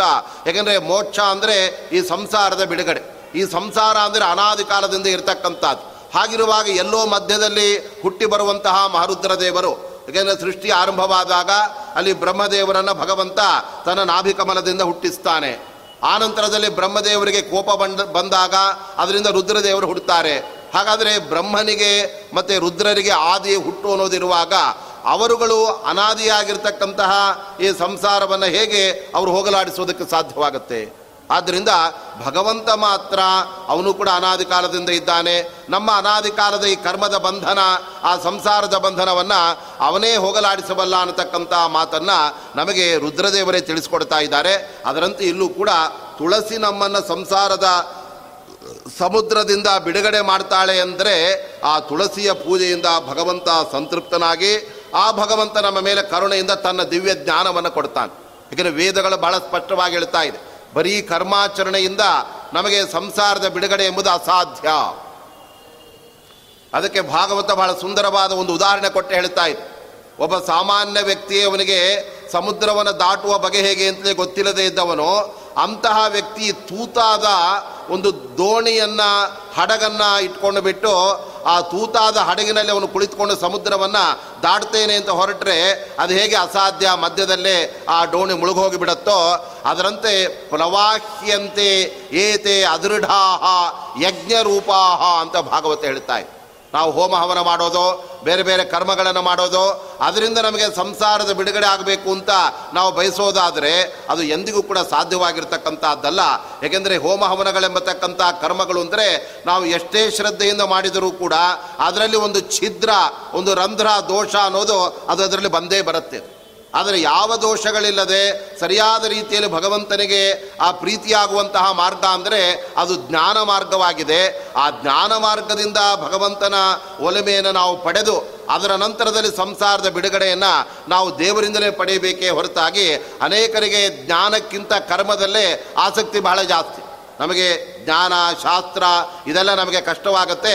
ಯಾವುದಾದ್ರೂ ಪುರೋಹಿತರು ಹೇಳುವ ಹೋಮ ನಾವು ಮಾಡ್ತೇವೆ, ಇನ್ಯಾವುದೋ ಸ್ನಾನ ಮಾಡ್ತೇವೆ, ಇದರಲ್ಲೇ ನಾವು ಮುಳುಗಿ ಬಿಡೋದಲ್ಲ. ಯಾಕಂದರೆ ಕರ್ಮಗಳೆಲ್ಲ ಜ್ಞಾನಕ್ಕೆ ಮೆಟ್ಟಿಲುಗಳಾಗಿದೆ ಆದ್ದರಿಂದಲೇ ಆ ಕರ್ಮಾಚರಣೆ ಯಾಕೆ ಮಾಡಬೇಕು ಅನ್ನತಕ್ಕಂಥ ವಿಚಾರ ಬಂದಾಗ ಭಗವದ್ಗೀತೆಯಲ್ಲಿ ಕೃಷ್ಣ ಪರಮಾತ್ಮ ಒಂದು ಮಾತನ್ನು ಹೇಳ್ತಾ ಇದ್ದಾನೆ. ನಾವು ಸತ್ಕರ್ಮಾಚರಣೆಗಳನ್ನು ಮಾಡಿದಾಗ ನಮ್ಮ ಅಂತಃಕರಣ ಪರಿಶುದ್ಧವಾಗಿ ಅದರಿಂದ ಭಗವಂತನ ಜ್ಞಾನವನ್ನು ಪಡೆಯೋದಕ್ಕೆ ಏನು ಅಡೆತಡೆಗಳೆಲ್ಲ ಇರುತ್ತಲ್ಲ, ಅದನ್ನೆಲ್ಲ ಕರ್ಮಗಳು ದೂರ ಮಾಡಿಬಿಡುತ್ತೆ. ಹೇಗೆ ಒಂದು ಆನೆ, ಅದು ಸಹಜವಾಗಿ ನಡೆಯುವ ಸಾಮರ್ಥ್ಯವನ್ನು ಪಡೆದಿದ್ದರೂ ಕೂಡ ಅದಕ್ಕೆ ಒಂದು ದೊಡ್ಡದಾದ ಮುಳ್ಳು ಚುಚ್ಚಿದಾಗ ಅದರ ನಡೆ ಸ್ಥಗಿತವಾಗಿ ಬಿಡುತ್ತೆ ಅದಕ್ಕೆ ಮುಂದೆ ನಡ್ಕೊಂಡು ಹೋಗ್ಲಿಕ್ಕೆ ಆಗೋದೇ ಆದರೆ ನಾವು ಈ ಕರ್ಮಾಚರಣೆಯನ್ನು ಮಾಡಿ ಆ ಪ್ರತಿಬಂಧಕವನ್ನು ಕಳೆದುಕೊಂಡಾಗ ಭಗವಂತನ ಜ್ಞಾನ ನಮಗೆ ಉಂಟಾಗತ್ತೆ. ಆದ್ದರಿಂದ ಆ ಕರ್ಮಕ್ಕೆ ಏನಿದ್ದರೂ ಕೂಡ ಜ್ಞಾನವನ್ನು ಹುಟ್ಟಿಸುವುದರಲ್ಲಿ ಮಾತ್ರ ಸಾರ್ಥಕತೆ, ಆದರೆ ಆ ಕರ್ಮಾಚರಣೆಯಿಂದಲೇ ನಾವು ಎಲ್ಲವನ್ನ ಅಲ್ಲಿ ಪಡೆದು ಬಿಡ್ತೇವೆ ಅಂದರೆ ಆಗೋದಿಲ್ಲವಾದ್ದರಿಂದ ನಾವು ಕೂಡ ಕರ್ಮಗಳೆಂಬ ಹಡಗನ್ನು, ಅದು ತೂತಾದಂತಹ ಡೋಣಿಯನ್ನು ನಾವು ಹಿಡಿದುಕೊಂಡು ಸಂಸಾರವನ್ನು ದಾಟ್ತೇವೆ ಅಂತ ಪ್ರಯತ್ನ ಮಾತ್ರ ಮಾಡಿದರೆ ಅದು ಅದೃಢಾಹ ಅಂತ ಭಾಗವತ ಹೇಳುತ್ತೆ ಅದು ಅಷ್ಟೊಂದು ಗಟ್ಟಿಮುಟ್ಟಿಯಾದ ಮಾರ್ಗವಲ್ಲ. ಯಾಕೆ ನಾವು ಕರ್ಮಾಚರಣೆ ಮಾಡುವಾಗ ಲೋಪದೋಷಗಳೆಲ್ಲ ಆಗಿಬಿಡ್ತಾ ಇರುತ್ತೆ. ಮತ್ತೆ ಕರ್ಮ ಮಾಡಿ ಭಗವಂತನನ್ನು ಒಲಿಸ್ಕೊಂಡವನಿಗಿಂತ ಒಳ್ಳೆ ಜ್ಞಾನವನ್ನು ಪಡೆದು ಭಗವಂತನನ್ನು ಯಾರು ಒಲಿಸ್ಕೊಂಡಿದ್ದಾರೆ? ಅಂತಹ ಜ್ಞಾನಿಯೇ ಉತ್ತಮನಾದ ಭಕ್ತ. ಅಂತ ದೇವರೇ ಕೃಷ್ಣ ಗೀತೆಯಲ್ಲಿ ಹೇಳಿಬಿಟ್ಟಿದ್ದಾನೆ. ಅದರಲ್ಲಿ ಜ್ಞಾನೀತು ಆತ್ಮೈವ ಮೇಮತಂ ಅಂತ ಹೇಳುವಾಗ ನನ್ನ ಬಳಿ ಬರುವ ಭಕ್ತರು ಹಲವು ತರಹ ಇದ್ದಾರೆ. ಅವರಲ್ಲಿ ಅರ್ಥಾರ್ಥಿಗಳು, ಆಮೇಲೆ ರೋಗದಿಂದ ಬಳಲತಕ್ಕಂಥವರು, ಮತ್ತು ಕೆಲವು ಜಿಜ್ಞಾಸುಗಳು, ಮತ್ತೊಬ್ಬ ಜ್ಞಾನಿ. ಭಗವಂತನನ್ನು ಚೆನ್ನಾಗಿ ತಿಳಿದು ಮತ್ತಷ್ಟು ಅವನ ಆಕರ್ಷಣೆಗೆ ಒಳಗಾಗಿ ಆ ದೇವರ ಬಗ್ಗೆನೇ ಮತ್ತಷ್ಟು ತಿಳಿಯಬೇಕು, ಅವನ ಜ್ಞಾನವನ್ನು ಮತ್ತಷ್ಟು ದೃಢವಾಗಿ ಪಡೆಯಬೇಕು ಅಂತ ಯಾರು ಬಯಸ್ತಾರೆ, ಅವರೇ ನನಗೆ ಅತ್ಯಂತ ಪ್ರಿಯರಾದವರು ಅಂತ ದೇವರು ಹೇಳ್ತಾ ಇದ್ದಾನೆ. ಆದ್ದರಿಂದ ಅಜ್ಞಾನಿಗಿಂತ ಜ್ಞಾನಿಯೇ ಭಗವಂತನಿಗೆ ಅತ್ಯಂತ ಪ್ರಿಯನಾಗಿದ್ದಾನೆ. ಆದರೆ ಆ ಜ್ಞಾನ ನಮಗೆ ಸುಲಭವಾಗಿ ಬರೋದಿಲ್ಲ.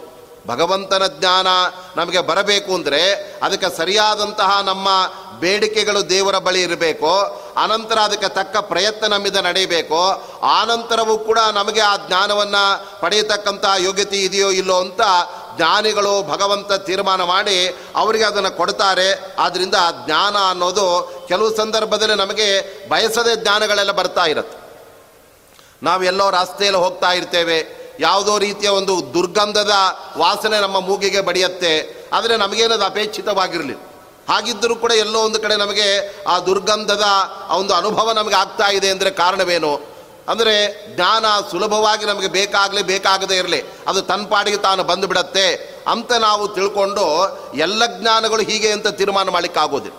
ಆದ್ದರಿಂದ ಲೌಕಿಕವಾದ ಕೆಲವು ಜ್ಞಾನಗಳೆಲ್ಲ ನಾವು ಬಯಸ್ತೇ ಇದ್ದರೂ ಕೂಡ ನಮ್ಮ ಇಂದ್ರಿಯಗಳು ಆ ಕಡೆ ಇದ್ದರೆ ಆ ವಿಷಯಗಳಲ್ಲಿ ಇದ್ದರೆ ಜ್ಞಾನ ಬಂದುಬಿಡತ್ತೆ. ಆದರೆ ಭಗವಂತನ ಜ್ಞಾನ ನಮಗೆ ಬರಬೇಕಾಗಿದ್ದರೆ ಅದಕ್ಕೆ ಆ ಭಕ್ತ ಹಲವು ಜನ್ಮಗಳಲ್ಲಿ ಭಗವಂತನಿಗೆ ಪ್ರಾರ್ಥನೆಯನ್ನು ಸಲ್ಲಿಸಬೇಕು. ಕರುಣಾಪೂರ್ಣ ವರಪ್ರದ ಚರಿತಂ ಜ್ಞಾಪಯಮೇತೆ ಅಂತ ಆ ಭಗವಂತನ ಜ್ಞಾನ ನನಗೆ ಬೇಕು. ಅದಕ್ಕಾಗಿ ಅದನ್ನು ಅನುಗ್ರಹಿಸು ಸ್ವಾಮಿ ಅಂತ ಯಾರು ಬೇರೆ ಬೇರೆ ಜನ್ಮಗಳಲ್ಲಿ ಭಗವಂತನಲ್ಲಿ ಪ್ರಾರ್ಥನೆಯನ್ನು ಸಲ್ಲಿಸಿರ್ತಾರೆ ಅವರಿಗೆ ಮಾತ್ರ ಭಗವಂತ ಆ ಥರದ ಜ್ಞಾನವನ್ನು ಅಲ್ಲಿ ಕೊಡ್ತಾನೆ.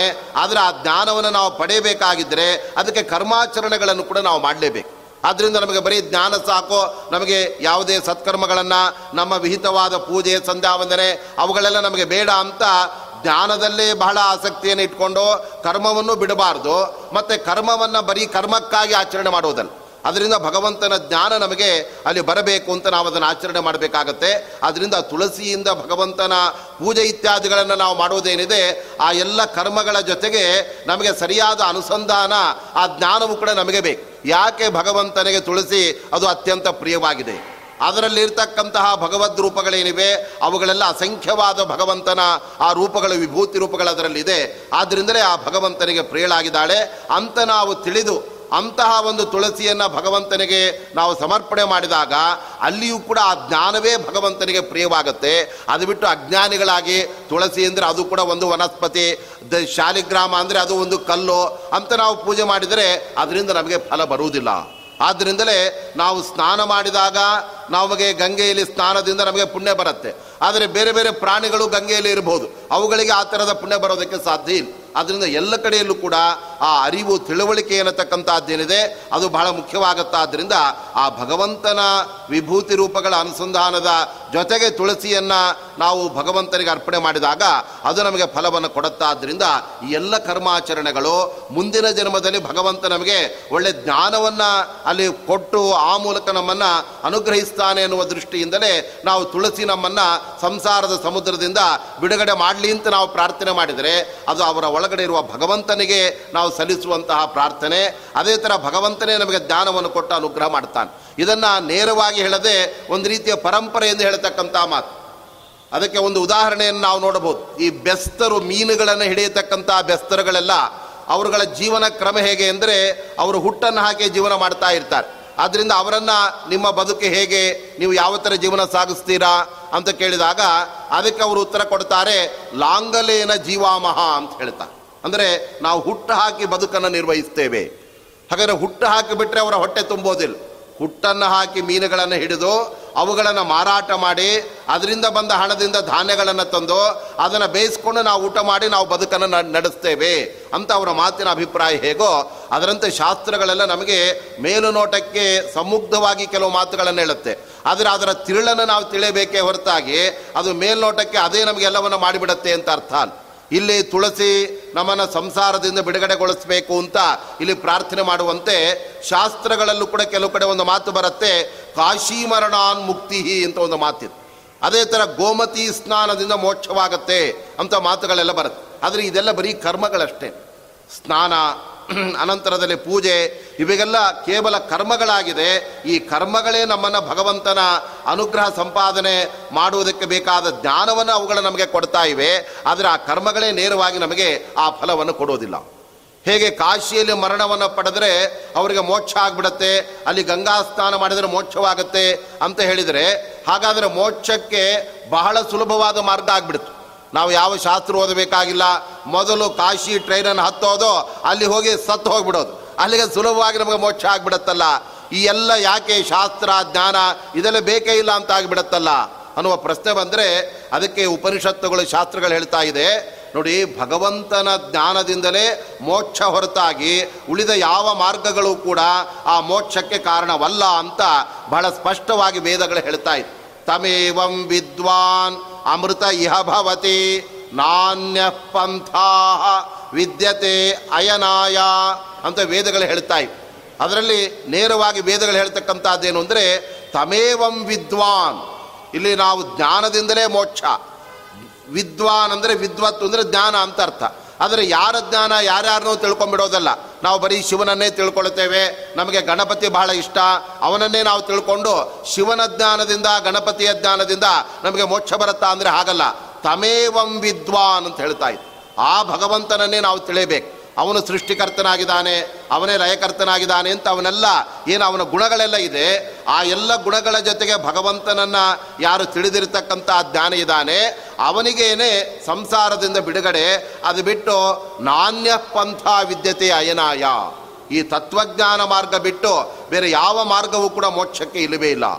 ಕೆಲವು ಸಂದರ್ಭಗಳಲ್ಲಿ ನಾವೊಂದು ಗುರಿಯನ್ನು ಮುಟ್ಟಬೇಕಾದರೆ ನೇರ ಮಾರ್ಗದಿಂದ ಹೋಗೋದಕ್ಕೆ ಅಲ್ಲಿ ಬಹಳ ರಶ್ ಇದೆ, ಅಲ್ಲಿ ಆಗೋದಿಲ್ಲ ಅಂತ ಆದರೆ ನಾವು ಬೇರೆ ಮಾರ್ಗವನ್ನು ವಾಮ ಮಾರ್ಗವನ್ನು ಹಿಡಿತೇವೆ.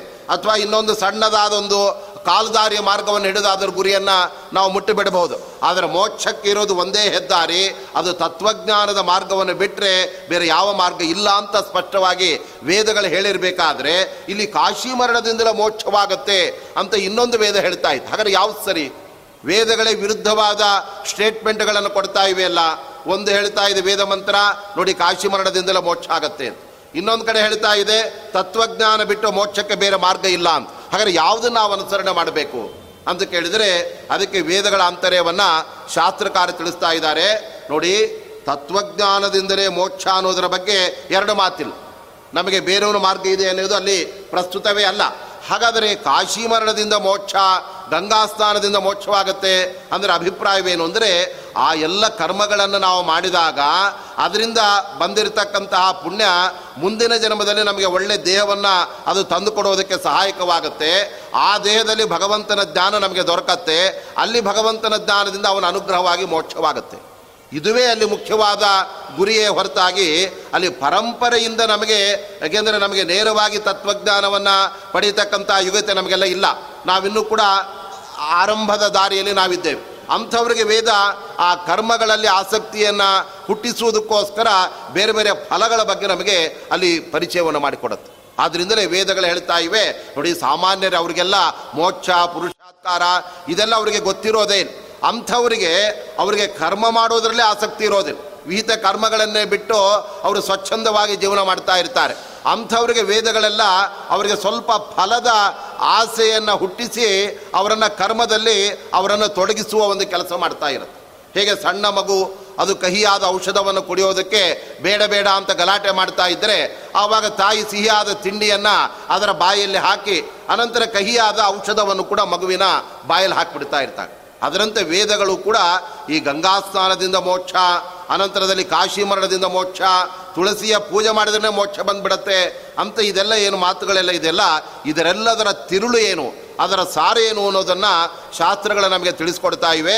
ಅವೆಲ್ಲವೂ ಕೂಡ ಮುಂದಿನ ಭಗವಂತನ ಜ್ಞಾನ ಪಡೆಯುವುದಕ್ಕೆ ಇವೆಲ್ಲ ಮೆಟ್ಟಿಲುಗಳಾಗಿದೆ ಅಂತ ನಾವು ತಿಳಿಯಬೇಕೇ ಹೊರತಾಗಿ ಅವುಗಳೇ ನೇರವಾಗಿ ನಮಗೆ ಆ ಫಲವನ್ನು ಅಲ್ಲಿ ಕೊಡ್ತಕ್ಕಂಥದ್ದಲ್ಲ ಆದ್ದರಿಂದ ಮೋಕ್ಷ ಅದು ತತ್ವಜ್ಞಾನದ ಮಾರ್ಗ, ಅದುವೇ ಅದಕ್ಕೆ ಸರಿಯಾದಂಥದ್ದು ಎಂಬುದನ್ನು ಅಲ್ಲಿ ತಿಳಿಸ್ತಾ ಇದೆ. ಅದರಂತೆ ಇಲ್ಲೂ ಕೂಡ ನಮಗೆ ರುದ್ರಾದಿ ದೇವತೆಗಳೇ ಮೋಕ್ಷವನ್ನು ಕೊಡೋದಕ್ಕೆ ನಮಗೆ ಆಗೋದಿಲ್ಲ ಅಂತ ಅವರೇ ಸ್ಪಷ್ಟವಾಗಿ ಭಕ್ತರನ್ನು ಕುರಿತು ಹೇಳಿರಬೇಕಾದರೆ ನಾವು ಭಗವಂತನಿಗೆ ಮೊರೆ ಹೋಗಬೇಕು. ಆದರೆ ಆ ಭಗವಂತನ ಪರಿವಾರ ದೇವತೆಗಳು, ಅವನಿಗೆ ಯಾರು ಪ್ರಿಯರಾಗಿದ್ದಾರೆ, ಅವರನ್ನು ನಾವು ಪೂಜಿಸಿದಾಗ ಅದರಿಂದ ಭಗವಂತ ನಮಗೆ ಅತ್ಯಂತ ಹತ್ತಿರನಾಗ್ತಾನೆ ಅನ್ನುವ ಅಂಶದಿಂದ ಆ ತುಳಸಿಯ ಮಹತ್ವವನ್ನು ಇಲ್ಲಿ ನಾವು ತಿಳಿದಾಗ ಅದು ಶಾಸ್ತ್ರಕ್ಕೆ ಅತ್ಯಂತ ಅನುಗುಣವಾದ, ಅದಕ್ಕೆ ಸರಿ ಹೋಗುವಂತಹ ಅಭಿಪ್ರಾಯ ಇದರಿಂದ ನಾವು ತಿಳ್ಕೊಳ್ಳೋದಕ್ಕೆ ಸಾಧ್ಯವಾಗುತ್ತೆ.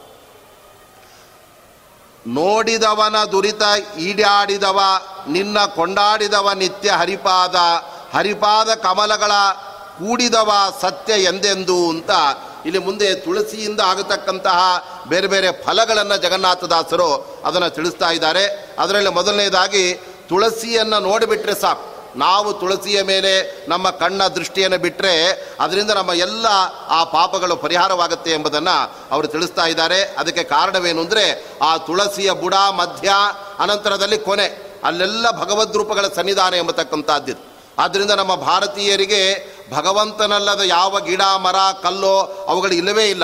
ಭಗವಂತ ಸರ್ವಾಂತರ್ಯಾಮಿ ಆದ್ದರಿಂದ ಅವನು ಎಲ್ಲ ಕಡೆಯಲ್ಲೂ ಕೂಡ ಇದ್ದಾನೆ. ಆದರೆ ಭಗವಂತ ಕೆಲವು ಅಧಿಷ್ಠಾನಗಳಲ್ಲಿ ಅವನು ವಿಶೇಷ ರೂಪಗಳಿಂದ ಅವನು ನೆಲೆಸಿರ್ತಾನೆ. ಆ ಹಂತದಲ್ಲಿ ನಾವು ಆ ಭಗವಂತನ ಸಾನ್ನಿಧ್ಯಗಳನ್ನು ನಾವು ಶಾಸ್ತ್ರದ ಮೂಲಕ ಸೂಕ್ಷ್ಮವಾಗಿ ತಿಳಿದುಕೊಂಡು ಅಂತಹ ಗಿಡಮರಗಳನ್ನು ಅವುಗಳನ್ನೇ ನಾವು ಸೇವಿಸಿದಾಗ ನಮಗೆ ಫಲ ಬೇಗ ಬರುತ್ತೆ. ಭಗವಂತನ ಅನುಗ್ರಹ ಬೇಗವಾಗ್ತಾ ಇರುತ್ತೆ.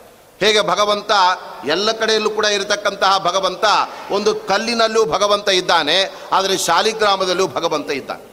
ಆದರೆ ಭಗವಂತ ಕಲ್ಲಿನಲ್ಲಿ ಯಾವುದೋ ಒಂದು ರೂಪದಿಂದ ಮಾತ್ರ ಇರಬಹುದು. ಅವನು ಸರ್ವಾಂತರ್ಯಾಮಿ ಆದ್ದರಿಂದ ಎಲ್ಲ ಕಡೆಯಲ್ಲಿರುವಂತೆ ಕಲ್ಲಿನಲ್ಲೂ ಭಗವಂತ ಇದ್ದಾನೆ. ಆದರೆ ಶಾಲಿಗ್ರಾಮದಲ್ಲಿ ಮಾತ್ರ ಭಗವಂತ ಐದು ಸಾವಿರದ ಐದು ನೂರ ಮೂವತ್ತೈದು ವಿಭೂತಿ ರೂಪಗಳನ್ನು ಅಲ್ಲಿ ಇರಿಸಿ ಆ ರೀತಿಯಾಗಿ ಆ ಶಾಲಿಗ್ರಾಮಕ್ಕೆ ವಿಶೇಷತೆ ಬರುವಂತೆ ಅಲ್ಲಿ ಭಗವಂತ ಮಾಡಿದಾಗ ನಾವು ಆ ಶಾಲಿಗ್ರಾಮಕ್ಕೆ ನೀರನ್ನು ಅಭಿಷೇಕ ಮಾಡಿದಾಗ ಅದಕ್ಕೆ ತುಳಸಿಯನ್ನು ಇಟ್ಟಾಗ ಅದರಿಂದ ನಮಗೆ ಹೆಚ್ಚಿನ ಪುಣ್ಯ ಎಂಬತಕ್ಕಂಥದ್ದು ಬರುತ್ತೆ. ಆದ್ದರಿಂದ ಆ ಭಗವಂತ ಅವನು ಎಲ್ಲ ಕಡೆಯಲ್ಲೂ ಕೂಡ ಬೇರೆ ಬೇರೆ ತನ್ನ ರೂಪಗಳನ್ನು ಇಟ್ಟಾಗ ಅವುಗಳನ್ನು ನಾವು ಚೆನ್ನಾಗಿ ವಿಮರ್ಶೆ ಮಾಡಿ ಅವುಗಳ ಮಹತ್ವವನ್ನು ತಿಳಿಯಬೇಕು ಅಂತ ಅಲ್ಲಿ ಶಾಸ್ತ್ರ ಹೇಳ್ತಾ ಇದೆ. ಅದರಂತೆ ತುಳಸಿಯಲ್ಲೂ ಕೂಡ ಯನ್ಮೂಲೆ ಸರ್ವತೀರ್ಥಾನಿ.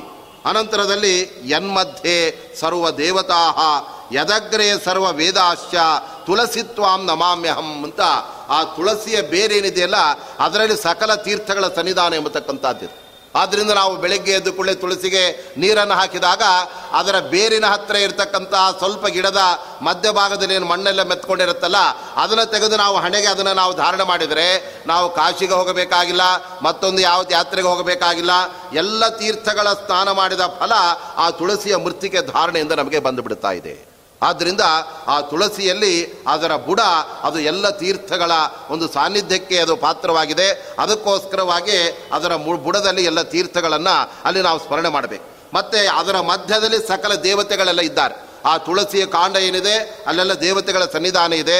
ಯದಗ್ರೆ ಸರ್ವ ವೇದಾಶ್ಚ ಆ ತುಳಸಿಯ ಮೇಲ್ಭಾಗ ಏನಿದೆಯಲ್ಲ, ಅದರಲ್ಲೆಲ್ಲ ಆ ಎಲ್ಲ ವೇದಾಭಿಮಾನಿ ದೇವತೆಗಳು ಕೂಡ ಅದರಲ್ಲಿ ಅಲ್ಲಿ ಸನ್ನಿಹಿತರಾಗಿದ್ದಾರೆ. ಅದರಿಂದ ತುಳಸಿಯ ಮೇಲ್ಭಾಗ ಅದು ತೆನೆ ಬಂದು ಚೆನ್ನಾಗಿ ಅದು ಮಂಜರಿ ಅಂತ ಗೊಂಚಲುಗಳೆಲ್ಲ ಬಿಟ್ಟಾಗ ಆ ತೆನೆಯನ್ನು ಕೆಲವರು ಏರಿಸೋದೇ ಇಲ್ಲ. ಆದರೆ ತೆನೆಯನ್ನು ಕೂಡ ತೆಗೆದು ಅದರಿಂದ ಒಂದು ಮಂಜರಿ ಇಂಥ ಹಾರವನ್ನಾಗಿ ಮಾಡಿ ಅದನ್ನು ದೇವರಿಗೆ ಸಮರ್ಪಣೆ ಮಾಡಿದರೆ ಅದರಿಂದ ಇನ್ನಷ್ಟು ಹೆಚ್ಚಿನ ಫಲ ಎಂಬತಕ್ಕಂಥದ್ದು ಆ ತುಳಸಿಯ ಮಂಜರಿಯ ಸಮರ್ಪಣೆ ಸಮರ್ಪಣೆಯಿಂದಲೂ ಕೂಡ ಬರ್ತಾ ಇದೆ.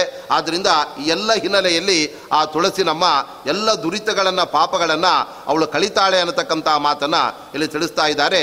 ಅದರಿಂದ ನೋಡಿದವ ದುರಿತದ ಈಡಾಡಿದವ ಅಂತ ಹೇಳ್ತಾ ಅವನೆಲ್ಲ ಪಾಪನ ಕಳ್ಕೊಂಡವನೇ ಸರಿ ಅಂತ ಆ ತುಳಸಿಯ ನೋಡಿದಾಗಲೇ ಅಷ್ಟೆಲ್ಲ ನಮಗೆ ಆ ಲಾಭ ಎಂಬತಕ್ಕಂಥದ್ದು ಬರುತ್ತೆ. ನಿನ್ನ ಕೊಂಡಾಡಿದವ ನಿತ್ಯ ಅಂತ ಅವರು ಹೇಳ್ತಾ ಇದ್ದಾರೆ. ಯಾರು ಆ ತುಳಸಿಯನ್ನು ಸ್ತೋತ್ರ ಮಾಡ್ತಾ ಇದ್ದಾರೆ? ಅವಳ ಸ್ತೋತ್ರಗಳನ್ನು ಮಾಡ್ತಕ್ಕಂಥವರೆಲ್ಲ ಅವರು ಭಗವಂತನ ಅನುಗ್ರಹವನ್ನಲ್ಲಿ ಪಡಿತಾ ಇದ್ದಾರೆ. ಮತ್ತು ಹರಿಪಾದ ಕಮಲಗಳ ಕೂಡಿದವ ಅಂತ ಅಲ್ಲಿ ಹೇಳುವಾಗ ತುಳಸಿಯನ್ನು ಸ್ತೋತ್ರ ಮಾಡಿ ಆ ದಳವನ್ನು ಭಗವಂತನಿಗೆ ಪೂಜೆ ಮಾಡುವಾಗ ಅರ್ಪಣೆಯನ್ನು ಅಲ್ಲಿ ಮಾಡಿಬಿಟ್ರೆ ಅಂತಹ ಭಕ್ತರೆಲ್ಲ ಭಗವಂತನ ಪಾದಗಳ ಆ ಒಂದು ಸಾಹಿತ್ಯವನ್ನು ಪಡಿತಾರೆ, ಅವರು ಮೋಕ್ಷವನ್ನೇ ಪಡಿತಾರೆ. ಅಂತ ಹೇಳುವಾಗ ಇಲ್ಲಿ ತುಳಸಿಯೇ ನೇರವಾಗಿ ನಮಗೆ ಮೋಕ್ಷವನ್ನು ಕೊಡತಕ್ಕಂಥವಳಲ್ಲ.